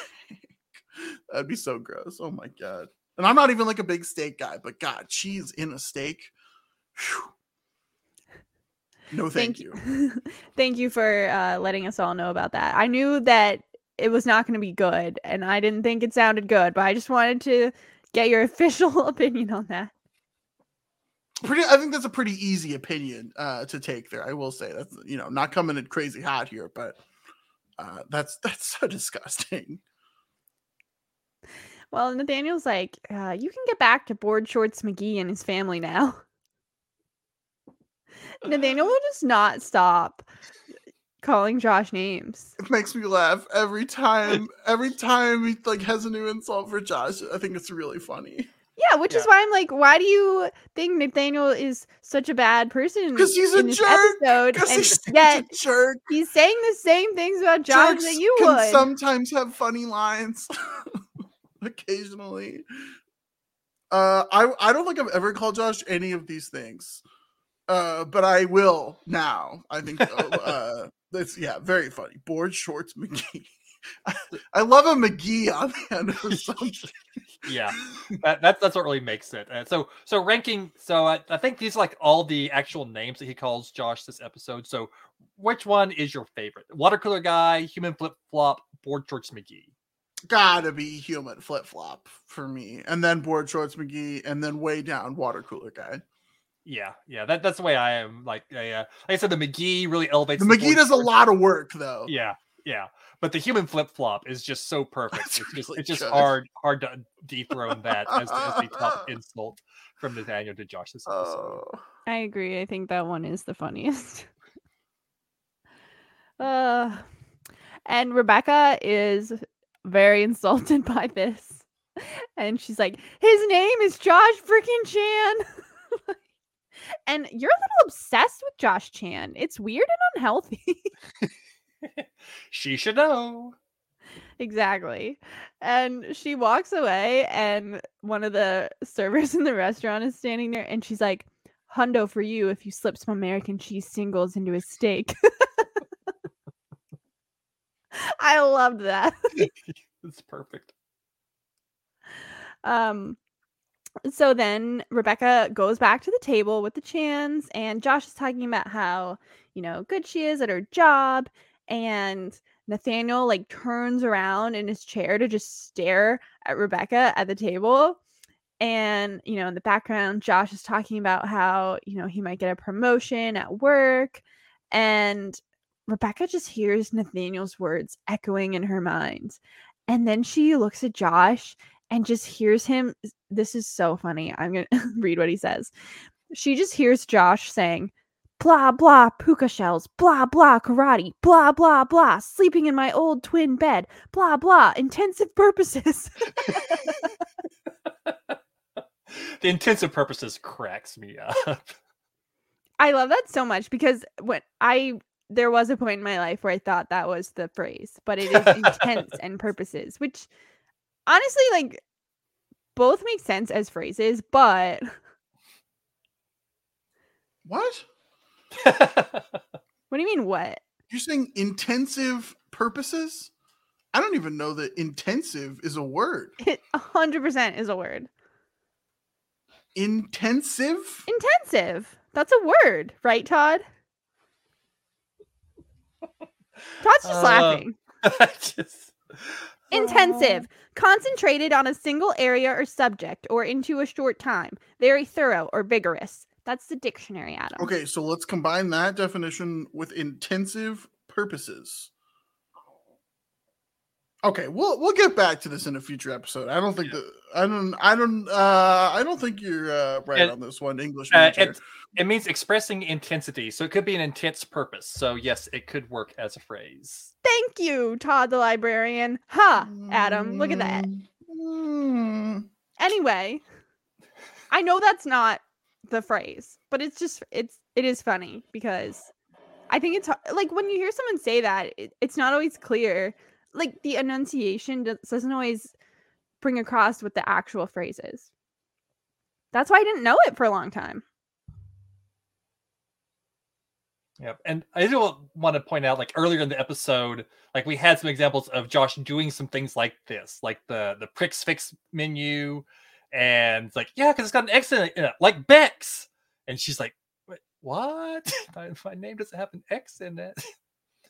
So it's, it's not like we haven't seen Josh kind of do this sort of thing before. So it's like it's not like she's like imagining things he doesn't ever do. It's just she's focusing on it now because of Nathaniel. My favorite part is the blah blah puka shells. My favorite part is the the one of the next times because it happens multiple times. It's just like him in doop doop doop doop de doop doop doop. Because I'm like, oh, is this different from what Josh normally sounds like? This seems perfectly, you know, to sum up Josh's uh, usual uh, dialogue. To, for the record, I just rolled my eyes at Todd, so it's not just at Adam. I was about to say, Adam put in the sound effect because it was a big ol' eye roll. I think I have like said before on this podcast that there's there are times when I hear Josh. That's all I hear when Josh is talking for long swaths of time. Um, I've certainly said that before. I don't know that it ever included puka shells, but like this, the just the concept is like "Oh, karate. Blah, blah, I'm an idiot. Blah, blah, blah. That's like Josh. That's all the Josh is here. Oh, if Adam started talking that, we need to insert another eye roll sound. Yeah. Oh yeah. Yeah. Yeah. Yeah. I just roll my eyes whenever you guys are just so mean. It's like Oh, we have fun. It's just one of our intensive purposes. I think. Uh, Yes, you're so focused we on are a so singular concentrated thing on a singular purpose of of making fun of Josh. Um, you're upset. You're like weirdly obsessed with Josh Chan. It's like Yeah. unhealthy, Mhm. actually. Ag- Agreed. Yeah, we should talk about him less. oh my gosh. Well, anyway, Rebecca's hearing all these things and she's like, "Stop it!" And she stands up and says she has to go and like rushes out. And Josh's mom and dad think that was rude, but his mom is like, "But I still like her more than Valencia." What a wildly unnecessary dig here. For literally no reason at all, they had to bring up Valencia. Oh my god. Talk about people who are obsessed with other people. Come on. Valencia was so three weeks ago. Like, jeez. oh man. They also had to deal with her for many, many years. So, and they never showed approval to her at all. They're like, Josh, no, well, we actually, you know, she's rude, but uh, we approve her more. So you're. at Well, they, taking a I mean, the we right talked direction. about it before, right? We, I mean, we've talked about Rebecca and Josh's parents, uh, like getting along very well back in season one. The I forget which episode it was, but I give good parent the Thanksgiving episode. Yeah. uh, they were But huge was- fans of Rebecca. Yeah, but that's before Rebecca kind of showed her true colors to them a little bit. So this is like, yeah, this is their mom saying, yeah, she's rude, but you know, it's not enough to uh, to take me off of her completely. And then we see Rebecca, you know, she's outside, it's dark out, and she's talking about how, you know, it's ridiculous that, you know, Nathaniel's getting in my head, making me think that Josh is an idiot, which Yep. I knew. you Ridiculous. Yeah, as, as soon as the line happened, I, I can imagine you watch the episode going, "Oh, I know what Todd and Adam are going to say here." Lady, it's written from the point of view that we are supposed to be like, yes, Josh is an idiot. That is the perspective of the writers as they are presenting the scene. That's how, of course, that's what we're gonna say, because he is an idiot. You don't have to be so mean about it. It was the show's words. Uh, we're not even. This isn't even editorializing. This is Yeah, just- you've never called him an idiot on your own. I- That's for sure. only when he does idiotic things, which is all the time. So Anyway. um, Uh, that's gonna be all like the new drinking game for the uh the podcast. no, you should not do that. You should not do that. You're gonna have a rough two hours every week. that'd be bad. We, we are anti that. um, and Rebecca's saying, like, I just need to save everyone's job, you know? And that's when we see that uh she and Paula are outside. Paula is digging up a grave and found a skull. But not just one skull, two skulls. Which means that they buried two bodies in this one spot. We've got the proof. Two pelvises. Paula love it. is so excited. I'm like, Paula. Uh, I got two pelvises. People usually aren't really excited to say that sort of thing. I don't think, but yeah, sure, Paula. I have so many logistical questions about the situation, and it really just doesn't matter because it's like obviously just for the gag. But that hole that they dug was huge. I mean, they must have been there for hours digging so deep, and then only after they had dug out the entirety of the hole did they find the two skulls. Like they. I, I don't know. The hole is so big. Like, I, I don't know if you guys like saw the full size of it, but it was massive how much they dug up there. Yeah, I saw it. I saw it on my one watch. Um I the caught it. shade, Lindy. oh my gosh. Well, you really did you see it? Yeah, I saw it. I watched the episode. Okay, not everyone catches everything the one time they watch through the episode, Lindy. Oh my gosh. Jeez. Some of us take multiple watches to catch everything. Holy cow. Hey, do you guys think we're harsh on Josh? Lindy's out here slinging it at us. what? And I say us because it's really just me, but I'm gonna group Todd in so I don't feel so alone. Look, if if you'll drop the making fun of me, I'll drop the making fun of you. You know, it's a mutual thing. I don't think anyone would be interested in listening to that podcast, though, is the thing. I think that's what they're here for. So we just can't get along for the sake of the podcast. What do we not get along? what?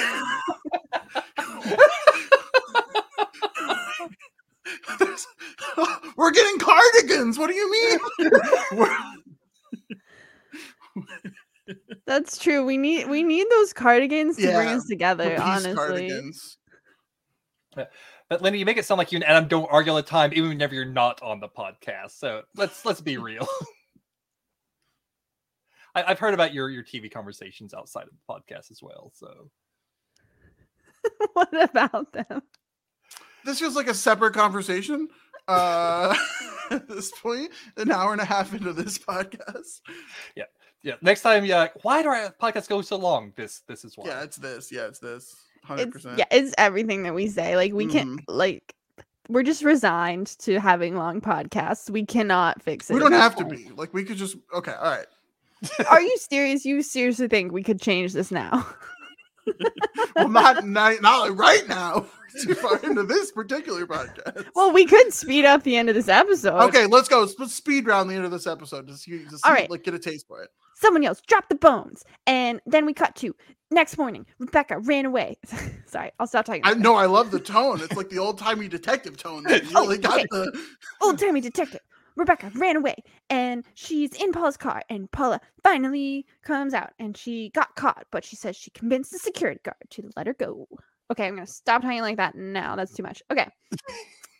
she was able to get out of, you know, trouble by telling the security guard that she would go to the Long Beach Aquarium with him on Saturday. she says she doesn't want to talk about it. She just wants to go home and shower. She is covered in dirt and probably sweat because, like Adam said, that hole was so big. Like, she probably, it was probably really hard work to dig all that up. I don't think Rebecca would have helped very much. So, I would say I don't think Rebecca helped at all. I think it was like solely Paula digging while Rebecca was on the the edge of everything, uh, complaining about Nathaniel. I think that's basically how the whole thing went. And for the size of that hole, Rebecca's probably complaining about Nathaniel for a long, long, long time. That's true. And but Rebecca tells Paula, like, no, we need to go to work. Nathaniel's gonna start firing people at 8 a.m. And then Paula speeds off. I love that. They're like, we gotta get there.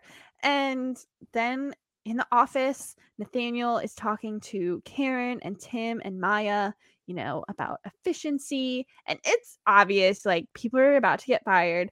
Although, like, he's doing this, like, out in the open in front of the whole office. Like, these should be private conversations.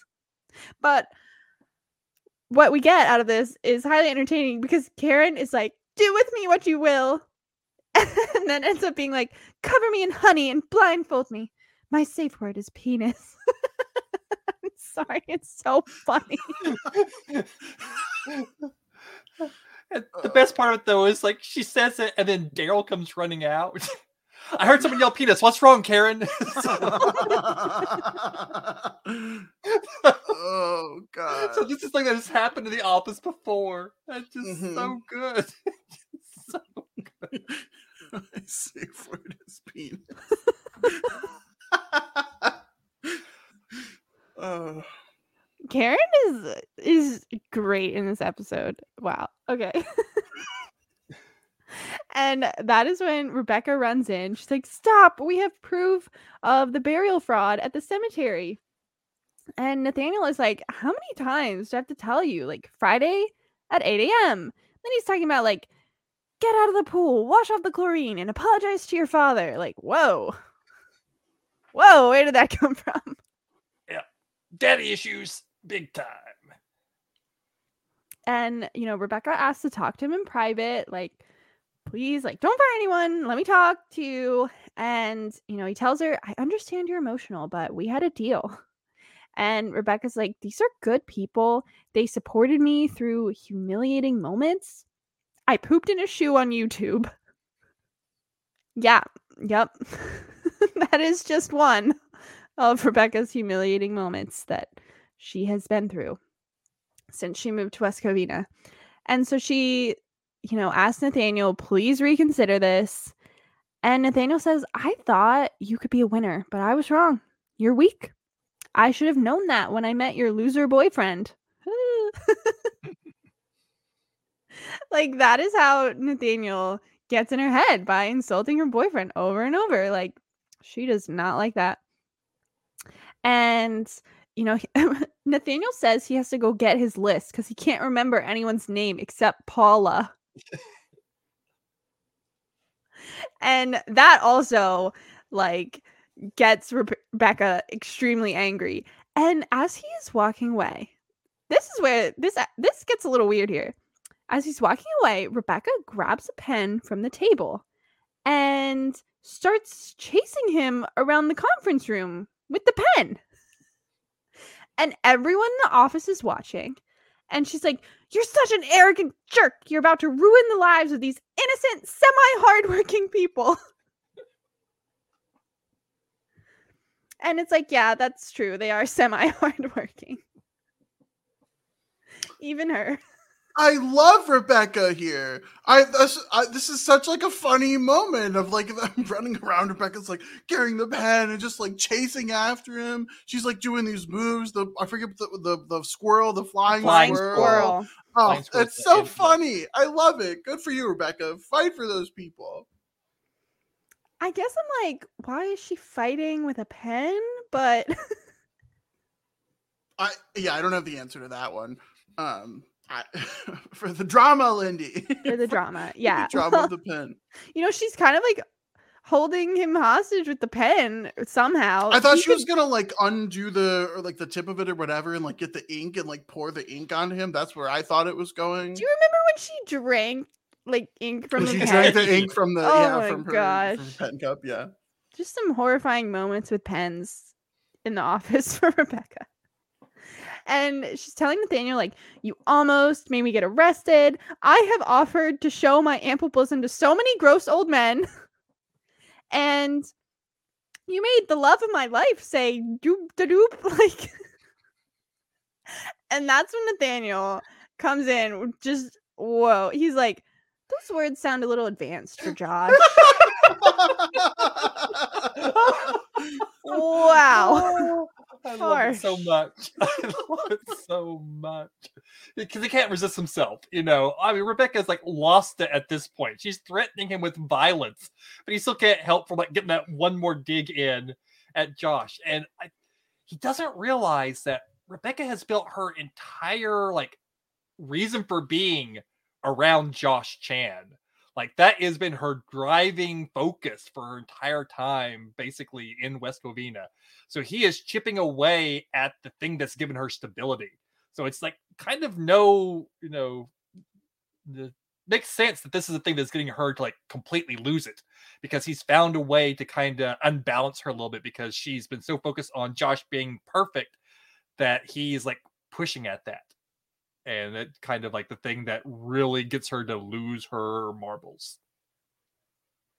And this is when Rebecca, you know, does this flying squirrel jump over to Nathaniel and like knocks him onto the ground and is just like on top of him with the pen. Like, this is intense. And then the potential clients walk in and Paul's like, hey, and trying to like block their view, but like they can obviously see this. And she comes up with this quick little lie. She's like, oh, you know, peanut allergy. She's trying to get him with the EpiPen.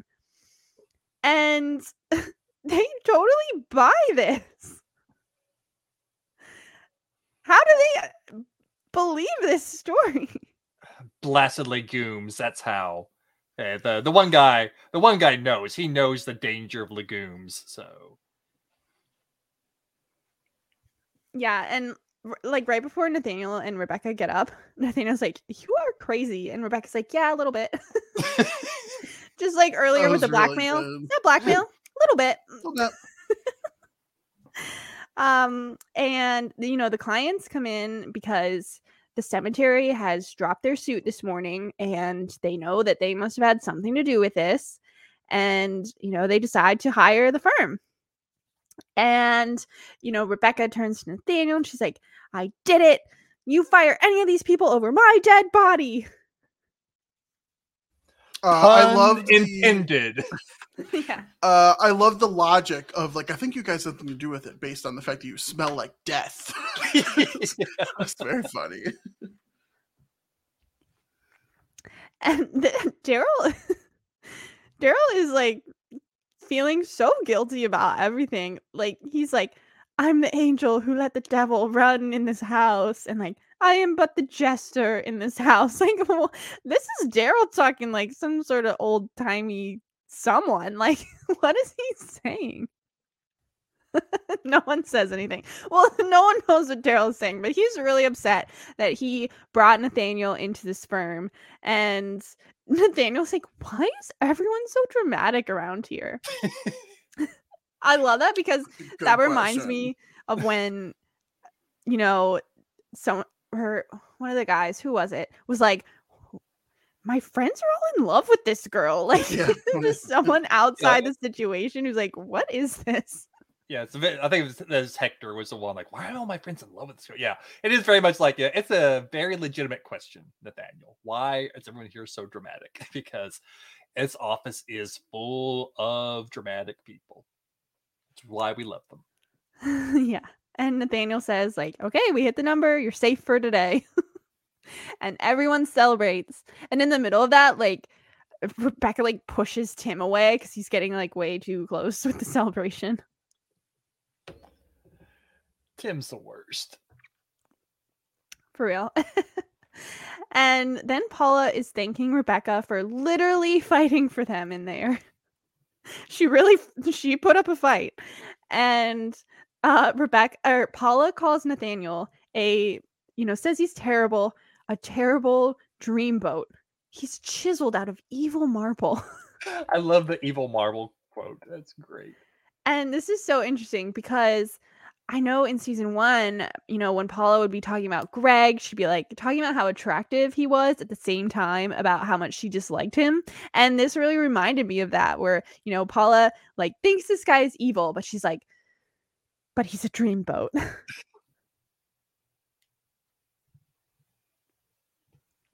um, but Paula is telling Rebecca, like, you're free and clear. And Rebecca just feels really bad about, you know, she says how she's treated Josh, you know, the past few days. Josh is my world. And Nathaniel made me think that was stupid. I love Josh. He's a good person.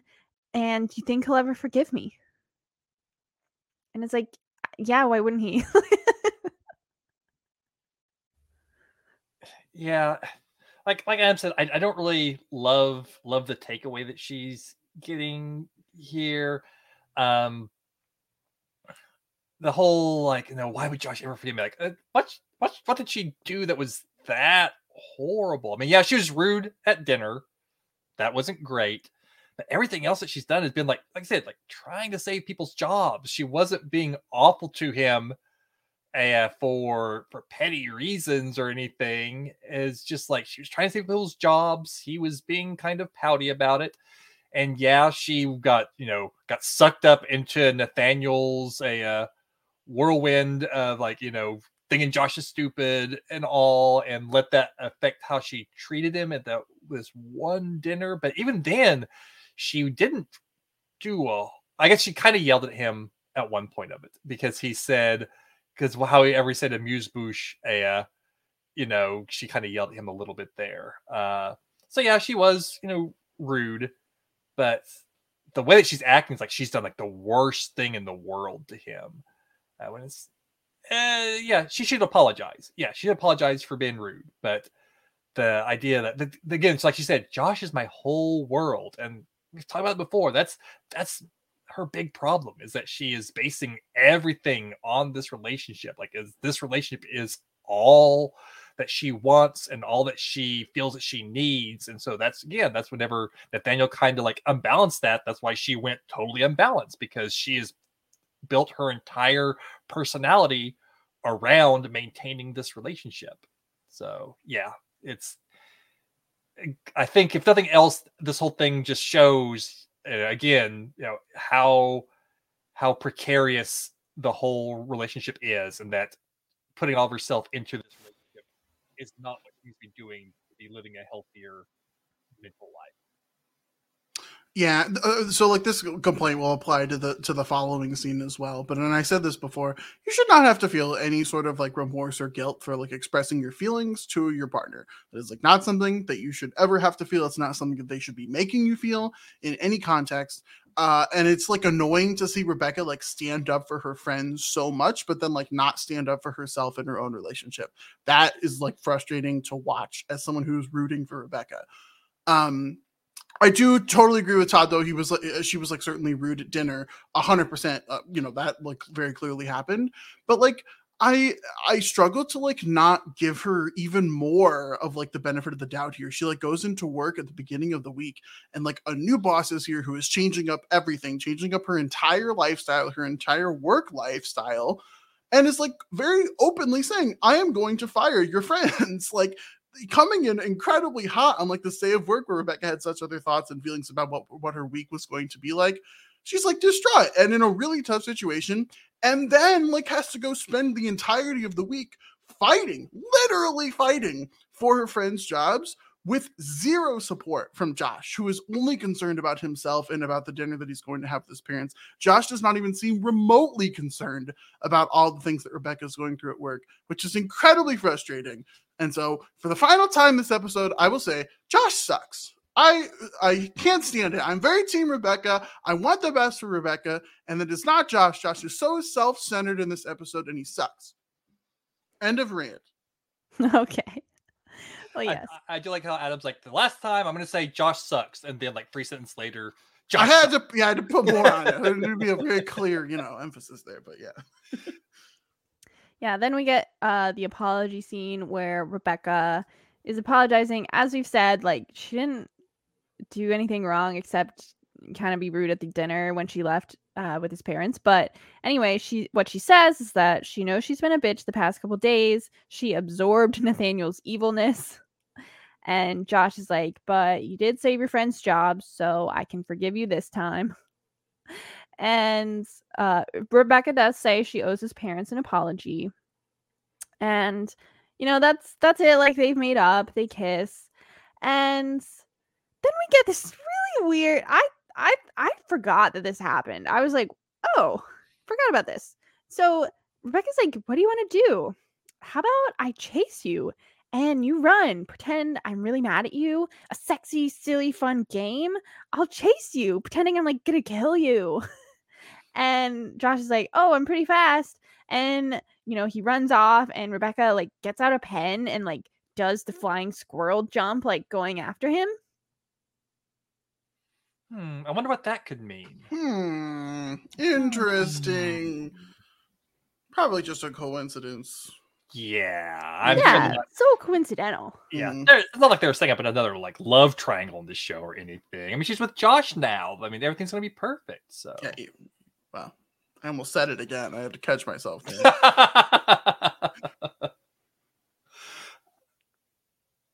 Yeah, I was like, this is like overly weird. I know what they're getting at, but I'm like, this seems weird. I don't know. I don't know. yeah, it was weird, but like I said, like it's definitely like setting up the. Oh yeah, we haven't we haven't you know fully said that there's some sexual tension there between Rebecca and Nathaniel. Uh, but yeah, yeah, yeah, there's gonna be sexual tension between Rebecca and Nathaniel. It wasn't even remotely obvious at all the second they brought in like a super attractive guy here to play another lead role in the show. Yeah. Hey, you don't know how many of Karen Spanik episodes he's going to be around for. That's true. I mean, I certainly didn't the first time I saw it. I had no idea. So Yeah, I mean, I mean, honestly, the very first time, like, I, I was like, I don't know. Is this going to be like a long-standing character? Is just going to be in like a, a mini arc? Like Yeah. at this point, well, we don't need no to idea. spoil anything. yeah, yeah. We're not, not, not going to say, but- not going to say, but you know, obviously he's around for more than just this one episode. Uh, but yeah, it's definitely a thing. Like watching the first time, like, yeah, you have no clue if he is going to be the new like the new point of the triangle for a long period of time, or if it's just like toward the end of the season, for all we know. You know, so Yeah, and that is, you know, the there's just one more scene, the ending scene, which is Paula's date at the aquarium. And oh my gosh. So she's with the security guard who is Patton Oswalt. and um he's like, uh, you know, feel the soft skin of the ray. And Paula does not want to. But uh uh, you know, she does. She's like, Can I go now? And then he's like, you know, touch the urchin feels like someone doing you a favor in a graveyard. he's so creepy. This it's so hilarious. Oh my god, so this is funny. one of my favorite end scenes of all time. Number one, I love Patton Oswalt. He's like a he's a tertiary character in like a lot of shows, and I really, really love him. Um, but the way that he just like is staring at Paula and is like, I want you to look at my face so that I can see the moment when your fingertips touch the urchin. And then, like, afterwards, he's like, How does it feel? he's like, Prickly, prickly, yes, prickly. And then he, like, gets up and starts, like, running around. And, like, like, let's I know. It goes like the creepiest thing. And don't lie to me because I'll know. Like, it, feels really because that's how they get the food. And like this little, like he's a little kid, like clapping his hands together, Yeah. and hopping up and down. yeah, he's know, like so excited. He's like skipping around. He's like, let's go look at Coral. It's so funny. and he runs the wrong way. No, it's this way. It's this way. it's like the, yeah, the transition going from like the creepiest thing in the world, like just this childlike wonder Oh. and joy, like like the, the switch flips. It's, it's great. It's hilarious. It was really funny. And that's our episode. That is the episode, season two, episode nine of Crazy Ex Girlfriend. Uh, a good one. Welcome to Nathaniel uh, in the show now. Uh, we left Greg a while back, but now we have gained Nathaniel at least for the time being. Uh, but that's not the only thing we're here to do today. We have to, of course, play a game here in Todd's Game Corner. Todd's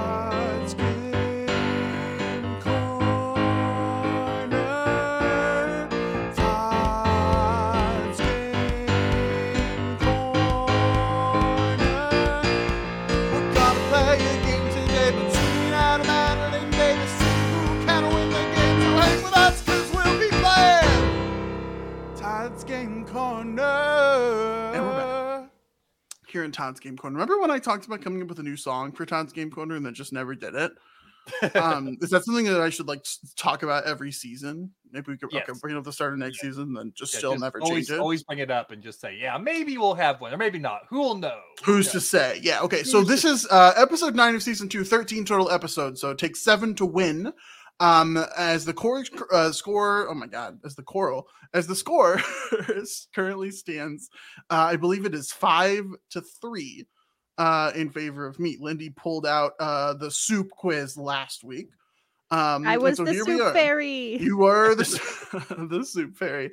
Uh, there's still uh, time left to be had here. This is not a win and clinch situation. Um, but Todd, what do you have for us today? So for today's quiz, it's going to be one of those fun. Three of these are real. One's the fun Todd's made up. And the category, there are a couple of references to things from Greek mythology in today's episode between the the flying too close to the sun, getting waxed in the feathers, and the uh, call uh, Oedipus needs his blankie.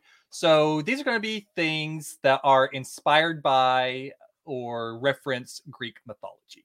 So again, these are going to be like movies, plays, comic books, things like that. And a, uh, I'm going to give you three example, four examples. Three of them are real things, and one of them is one that I made up. So since we are on an odd numbered episode, that means that Adam will go first. So, okay. Adam, our first category is Hercules movies. So these are movies that feature Hercules as a main character. Okay. So, There's first of all, one Hercules Disney. Okay. That's it. oh, more than just oh, one movie. Oh, my friend, there are many, many, many. Um, so, first of all, uh, the first one is a movie from India called Hercules and Tarzan, where Hercules calls Tarzan in to help him uh, win his bride. Next, we have an Italian film, Hercules and the Moon Men, where, yes, Hercules fights aliens. Then we have Hercules in New York, which is an American film. However, Hercules' voice is dubbed over with someone else's voice because the actor's accent was so thick that they couldn't understand him. So they had to have someone else dub in all of his lines. And and also Hercules came tra- time traveled from the past to the present to be in modern day New York. And lastly, we have a movie from the Philippines, Hercules versus Dracula, where Hercules becomes a vampire hunter. So three of those are real. One of them is one that I made up. Good luck. What? okay. Three of these things are are real. Three of these things are real. Oh my god. Okay, I feel really bad for asking you to to just the name and like a one sentence description of yeah. each. So, Hercules and Tarzan, Hercules has Tarzan help him woo a woman, uh, save her. Hercules and Moon Man, Hercules versus aliens. Hercules in New York, time travels to the present. They dubbed over the actor's voice. And Hercules versus Dracula, Hercules becomes a vampire slayer. Wow. Um, okay. Uh, and Lily would have the opportunity to steal these, uh, yep. wouldn't she? Yes, she would. okay. Um, what was the first one again? Hercules and Tarzan. Tarzan. That feels like a weird one. Um, I hate to like take so much time. Oh my god, Todd, these are ridiculous. Yes, yes, they how, are. How is okay? Uh, I'm just gonna go with my gut: Hercules and Tarzan. That is indeed a real movie from India. Oh so, Lindy, God. you have a chance to steal for one point. So the remaining ones are Hercules and the Moon Man, Hercules in New York, and Hercules versus Dracula. Well, I am excited that Adam got that wrong, but it's not like I know the answer, so I might get it wrong too. Um, I'm gonna go uh, Hercules and Dracula. You are correct. Hercules versus Dracula is not a real movie. So Lindy has one point. Oh, there you and, go. By the way, the actor in Hercules New York who they had to dub over his lines because they couldn't understand him, Arnold Schwarzenegger. It was his film debut. So yeah. There's a fun fact. Wow. I'm So- so screwed for this quiz unless we're talking about the Disney movie Hercules, which I love. uh, we're- All right, so next up to Lindy, these are going to be musicals that are based on a uh, on Greek mythology. Now, I'm not going to say the name of the musical. I'm going to say the plot because it's possible that, A- that Adam has heard the title, but of some of these, but might not know the plot of them. So I'm going to give the plots because some of them are a little bit more obscure. But so anyway, so the first musical is one that is the story of Oedipus Rex, but it's told in the form of a church sermon, a Pentecostal uh, preacher reading from the book of Oedipus, and all the music is done in a uh, uh, as gospel music. Our second one is a rock opera story of the Odyssey that's set in the future with a uh, space captain uh, Odysseus being a uh, thrown off course by the solar winds.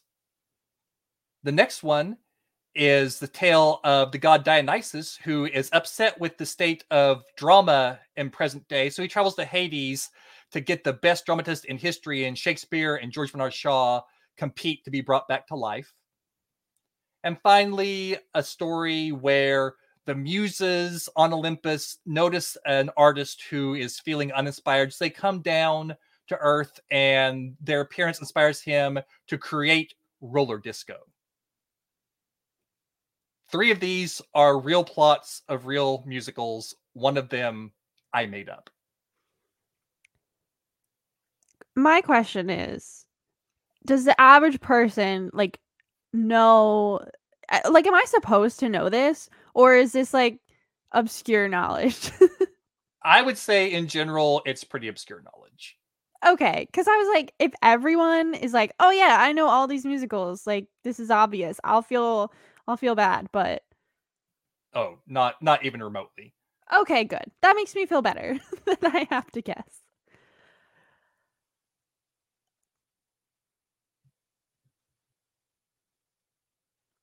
Um, where so we start? have yeah so we have a uh, oedipus rex gospel music rock opera futuristic odyssey uh dionysus uh, traveling to hades to get a playwright back to life and muses inspiring the creation of roller disco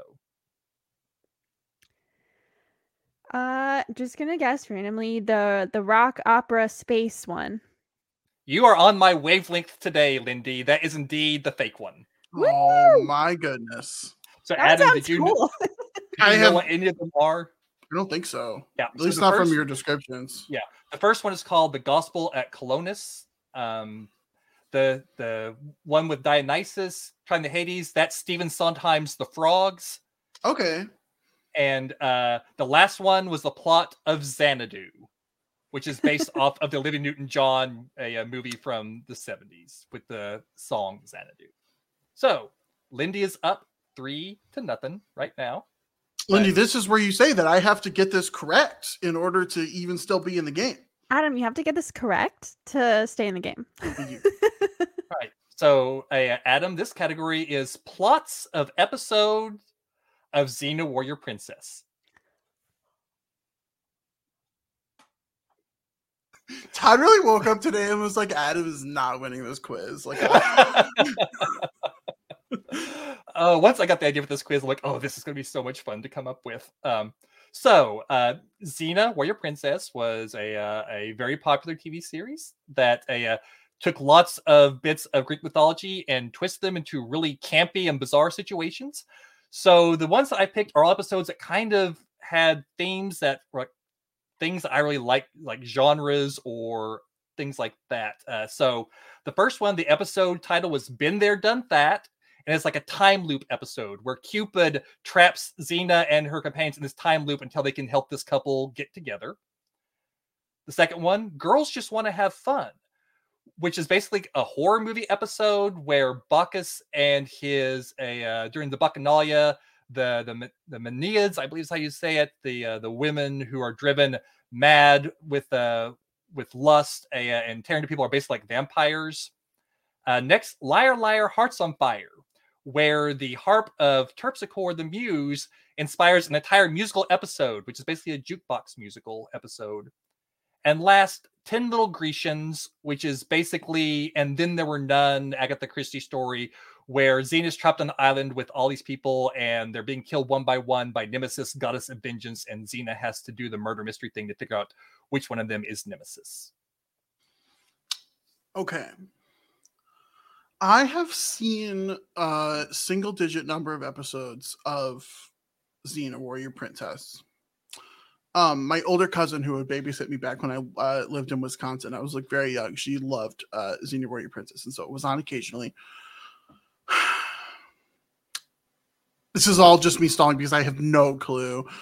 Um, oh, oh my gosh. Okay. I am I am going to go Oy vey. I think I am going to go with the last one, the the 10 little Grecians. And Adam is still in it because 10 little Grecians is indeed the one that I made up. Oh my goodness. These are all such guesses.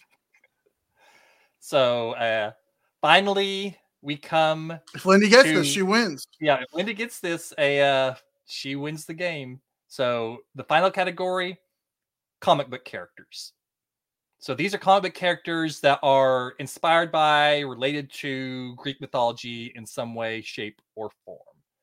So we have A, Mary Marvel, who gets her powers by calling on an acronym made up of the names of the Greek goddesses who all give her their powers. B, Maxie Zeus, who's a Batman villain whose whole theme is that he thinks that he's Zeus reincarnated, so all of his crimes are Greek mythology related. C. Morpheus Jones, a detective who has gained the ability to go into people's dreams in order to help solve crimes. And D. The Olympian, a superhero who gains his powers from wearing the golden fleece from Jason and the Argonauts as his mask and cape and gets the powers of all of the Argonauts. So three of those are real comic book characters. One of them I made up. Well, once again, I don't know the answer, so I have to guess. Okay. Um they all sound like they could be real, uh, obviously. Todd does a good job. I'm always questioning myself so much. So we have Mary Marvel, Maxie Zeus, Morpheus Jones, and the Olympian. Is it Maxie Zeus? Maxie Zeus is indeed a real comic book character and has plagued Batman many a time. So, Adam, this will tie it up if you can get this. Oh, I still have to get this right, though. Oh yeah, my god! I have to get it right. So, left we have Mary Marvel, who gets her powers from calling on. I've heard of Mary Marvel, so I, I don't think it's that one. Uh, right, so Morpheus Jones or the Olympian? the Olympian seems so generic and like almost too on the nose. Is Morpheus Jones just like an Osmosis Jones ripoff, but Greek mythology? I'm gonna go with Morpheus Jones. And with that, Adam ties it up because Morpheus Jones is indeed the one. oh my gosh. Holy smokes. I'm so upset oh. right now. I just why do you get things right all the time? Linda, you got the first two right. What do you mean? so, uh, oh with that, you're tied up. And so we're going to the tiebreaker, which I uh, I'm kind of happy you got the tiebreaker because it's going to be a guess a number, and the guess a number is, according to Wikipedia, how many films have been made that feature Hercules? so, as always, both of you, as uh, send me your numbers. Um, whoever's closest. Is there any uh, kind of uh, stipulation here? So basically, Hercules has to be a major character. This, this, is from Wikipedia. There are films that feature Hercules as a major character. It doesn't have to necessarily be like Hercules as the title character, but for example, the movie Jason the Argonauts has Hercules as a character in it. So as a pretty major character in it. So it's not not necessarily like references to Hercules, but her, feature movies where Hercules is a major character, um, according to Wikipedia. So both of you send me your numbers. The person closest And these will are worldwide. Anywhere. yeah, oh yeah, worldwide. So it's not just the U.S. It's like yeah, all like it's like three out of the four things I gave you earlier were you know not American film. So yeah, this counts any sort of film worldwide that has Hercules in it.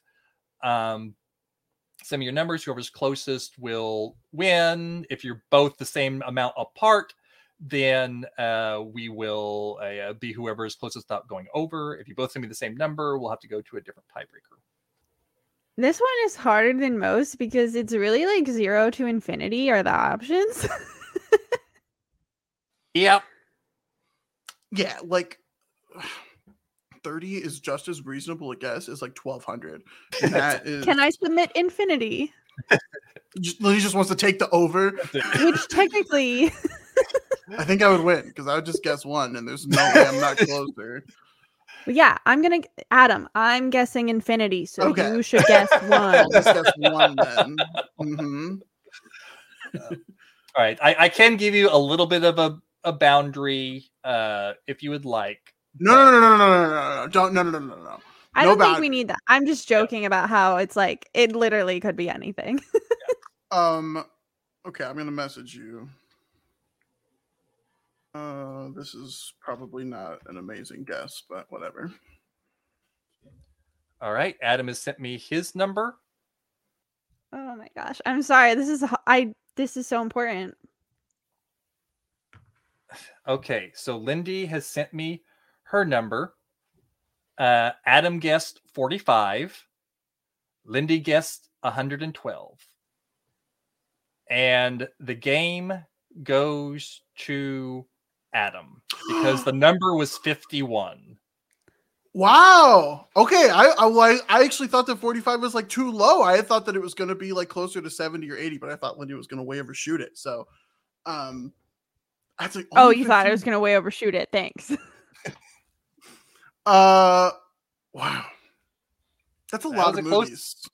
Yeah. Um, majority of them were Italian. I would say like there was a big run of Italian Hercules films. Hercules big in Italy. Yeah, like well, you know the whole you know, you know Bro, It's also it's like- like, yeah, like yeah, the the, the. Roman the Roman mythology Sure. as well. So Um. Okay. Well fought quiz. That was. I mean, that uh, as close as the quiz can get. Uh, we go to the tiebreaker a lot, though, admittedly, but um, six to three, which uh, not to put increased pressure, does put me in the range of clinching the game for the season here. Uh, one away, with four episodes remaining. So we'll see what happens. uh, that was fun. I had no clue about the answers to the vast majority of those questions, Todd. Um, I don't think people understand how difficult these quizzes can be.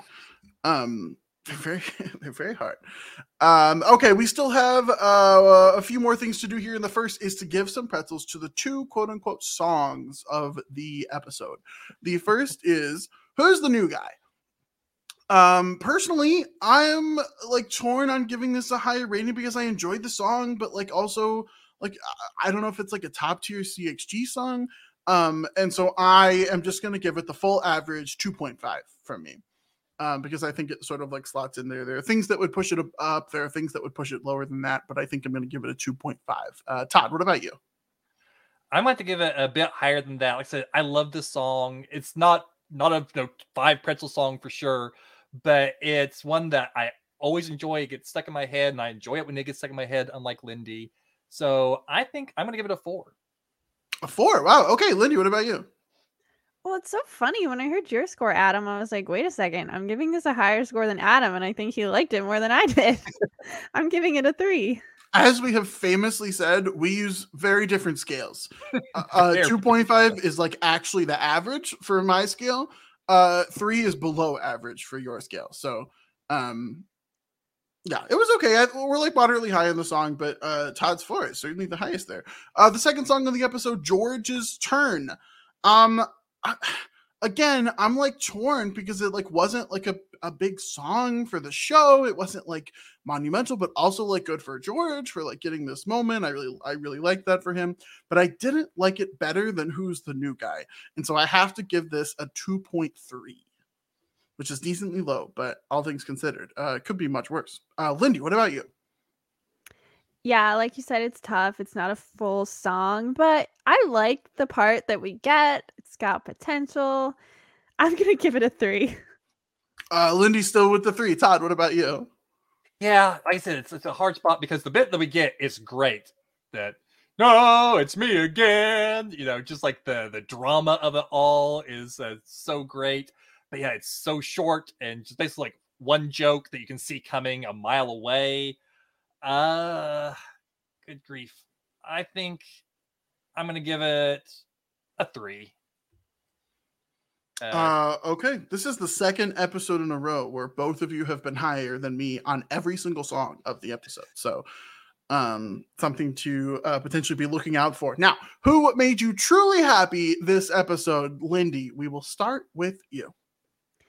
Yeah, I think uh the person who had you know there were some characters that we loved that didn't have a huge part in this. Like Heather was barely there, White Josh was barely there, and I think the character that I really liked the most in this episode was Rebecca. I mean, she was fighting so hard to save everyone's jobs, and it seemed like it wasn't, you know, a selfish thing. It wasn't like just like, oh, Paula can't get fired. It was like no one can get fired. And I like that. I like how dedicated she was to saving everyone from getting fired. So I'm going to go with Rebecca. Yeah. Todd, what about you? So I'm tempted to say Nathaniel just because he made me laugh so much. I'm tempted to say Karen because she made me laugh a lot. But yeah, this is Rebecca's episode uh, through and through. Just her putting other people in front of herself. Yeah, she kind of loses her way a little bit uh, here and there. But overall, just seeing her finally be like helping other people outside of just herself or Paula and fighting for them is really, really good stuff. So yeah, Rebecca uh, is the one that made me truly happy. I really, really wanted to give it to Rebecca. I really did. Um, I there were just like a few things holding me back. We've already talked about the whole Josh of it all. I don't love like how she viewed herself in that situation. Um, we could we also like to talk about how probably she shouldn't be breaking into cemeteries and taking up grave sites, but whatever. Uh that separate situation, I guess. And then I didn't love all of the stuff of like her interacting with the firm and like like really degrading herself and like you know putting herself in that situation that was not my favorite that we've seen her in. I did of course love her fighting for her coworkers. A huge fan of that. But I have to give it I just have to give it to the person whose safe word is penis. Congratulations, Karen. uh, Karen made me truly happy this episode. It was uh, very incredible. Uh, congratulations on the chinchilla. Hopefully, you can figure out your financing with that situation. um, but that's the episode. That's season two, episode nine of Crazy Ex Girlfriend, as well as our one indescribable podcast here. Um, this was fun. I'm glad that we're like getting into Nathaniel. We're nearing the end of season two. I, I, I do like very much remember when I when I saw the show for the first time. I wasn't really sure where they were going here with the end of season two. Um, and you know, a little bit of a spoiler ahead. You're wrong. Whatever you think is going to happen with the end of season two, you're incorrect um, about that. I promise. I was terribly wrong. Yeah. Uh, if you had asked me at this point, what do you think is going to happen by the end of the season and the next what a uh, four episodes basically. Yeah. There never in a million years would i have guessed the direction the, the season uh, goes from here. No which i think is exciting uh, because we're going to get to some really really interesting stuff. Uh, we also have an amazing slate of guests set up for uh, our next kind of couple of episodes. We'll announce those when it comes time to do it. Um, but i'm very excited about all of the people who are going to be joining us to finish off season uh, two here um, uh, this uh, we can maybe talk offline here a little bit, but uh, we should probably talk about a contingency of uh, if the game is decided for the season, kind of how we would handle those final episodes. Uh, I have an idea, but I'll pitch it uh, later, not on the podcast. Um, but I think that's it for us here today of season two, episode nine of One Describable Podcast. Lindy, what are you up to? Where can people find you at? I'm up to losing all these quizzes. And you can find me on Twitter at TVLindy, T-V-L-N-D-Y, and at our podcast Twitter, One CXG Podcast. That's O-N-E-C-X-G Podcast. Uh, amazing. Todd, what are you up to? Where can people find you at? So you can find me on Twitter at Librarian Todd because Todd Librarian was too many characters. And at the time this drops, in theory, the next day, you can check me out on twitch.tv slash DM Philly, streaming some D&D adjacent uh, role playing uh, based on the Wheel of Time. Uh, that's right now. Our plan is to drop it on February. Uh, sorry, not February, March 13th. But things happen, so it may not uh, may get pushed back. But as of right now, that will be a uh, the premiere of that stream. So go there and check check out me, some of uh, other folks that uh, from uh, the Post Show Recaps a uh, Patreon Discord where all of us hang out. We'll be uh, taking part in that. And you can always come and hang out in the PSR Discord with us, uh, talk about TV, movies, games, all sorts of fun stuff. Yes, you absolutely should. I just finished watching all of the first season of Upload, and I was talking about it there. You can talk about us with D and D. Uh, the new season of Love Is Blind is finished. You can you can kind of just talking about it there. There's all kinds of fun stuff that we're talking about over in that Discord. Uh, you can find me on a, a few things. I'm on Twitter at Pianoman Adam One, as well as on a, a few various things that I'll announce uh, probably in future episodes after they actually happen. I have to figure out my life slash schedule slash calendar. Um, well, you know, whatever. I'll, I'll, figure that out hopefully at some point in my life in the next couple of years. Uh, we'll see. Um, but the most important place that you can find me is right back here, where next week we will be back to talk through season two, episode 10 of Crazy Ex Girlfriend. And until then, bye.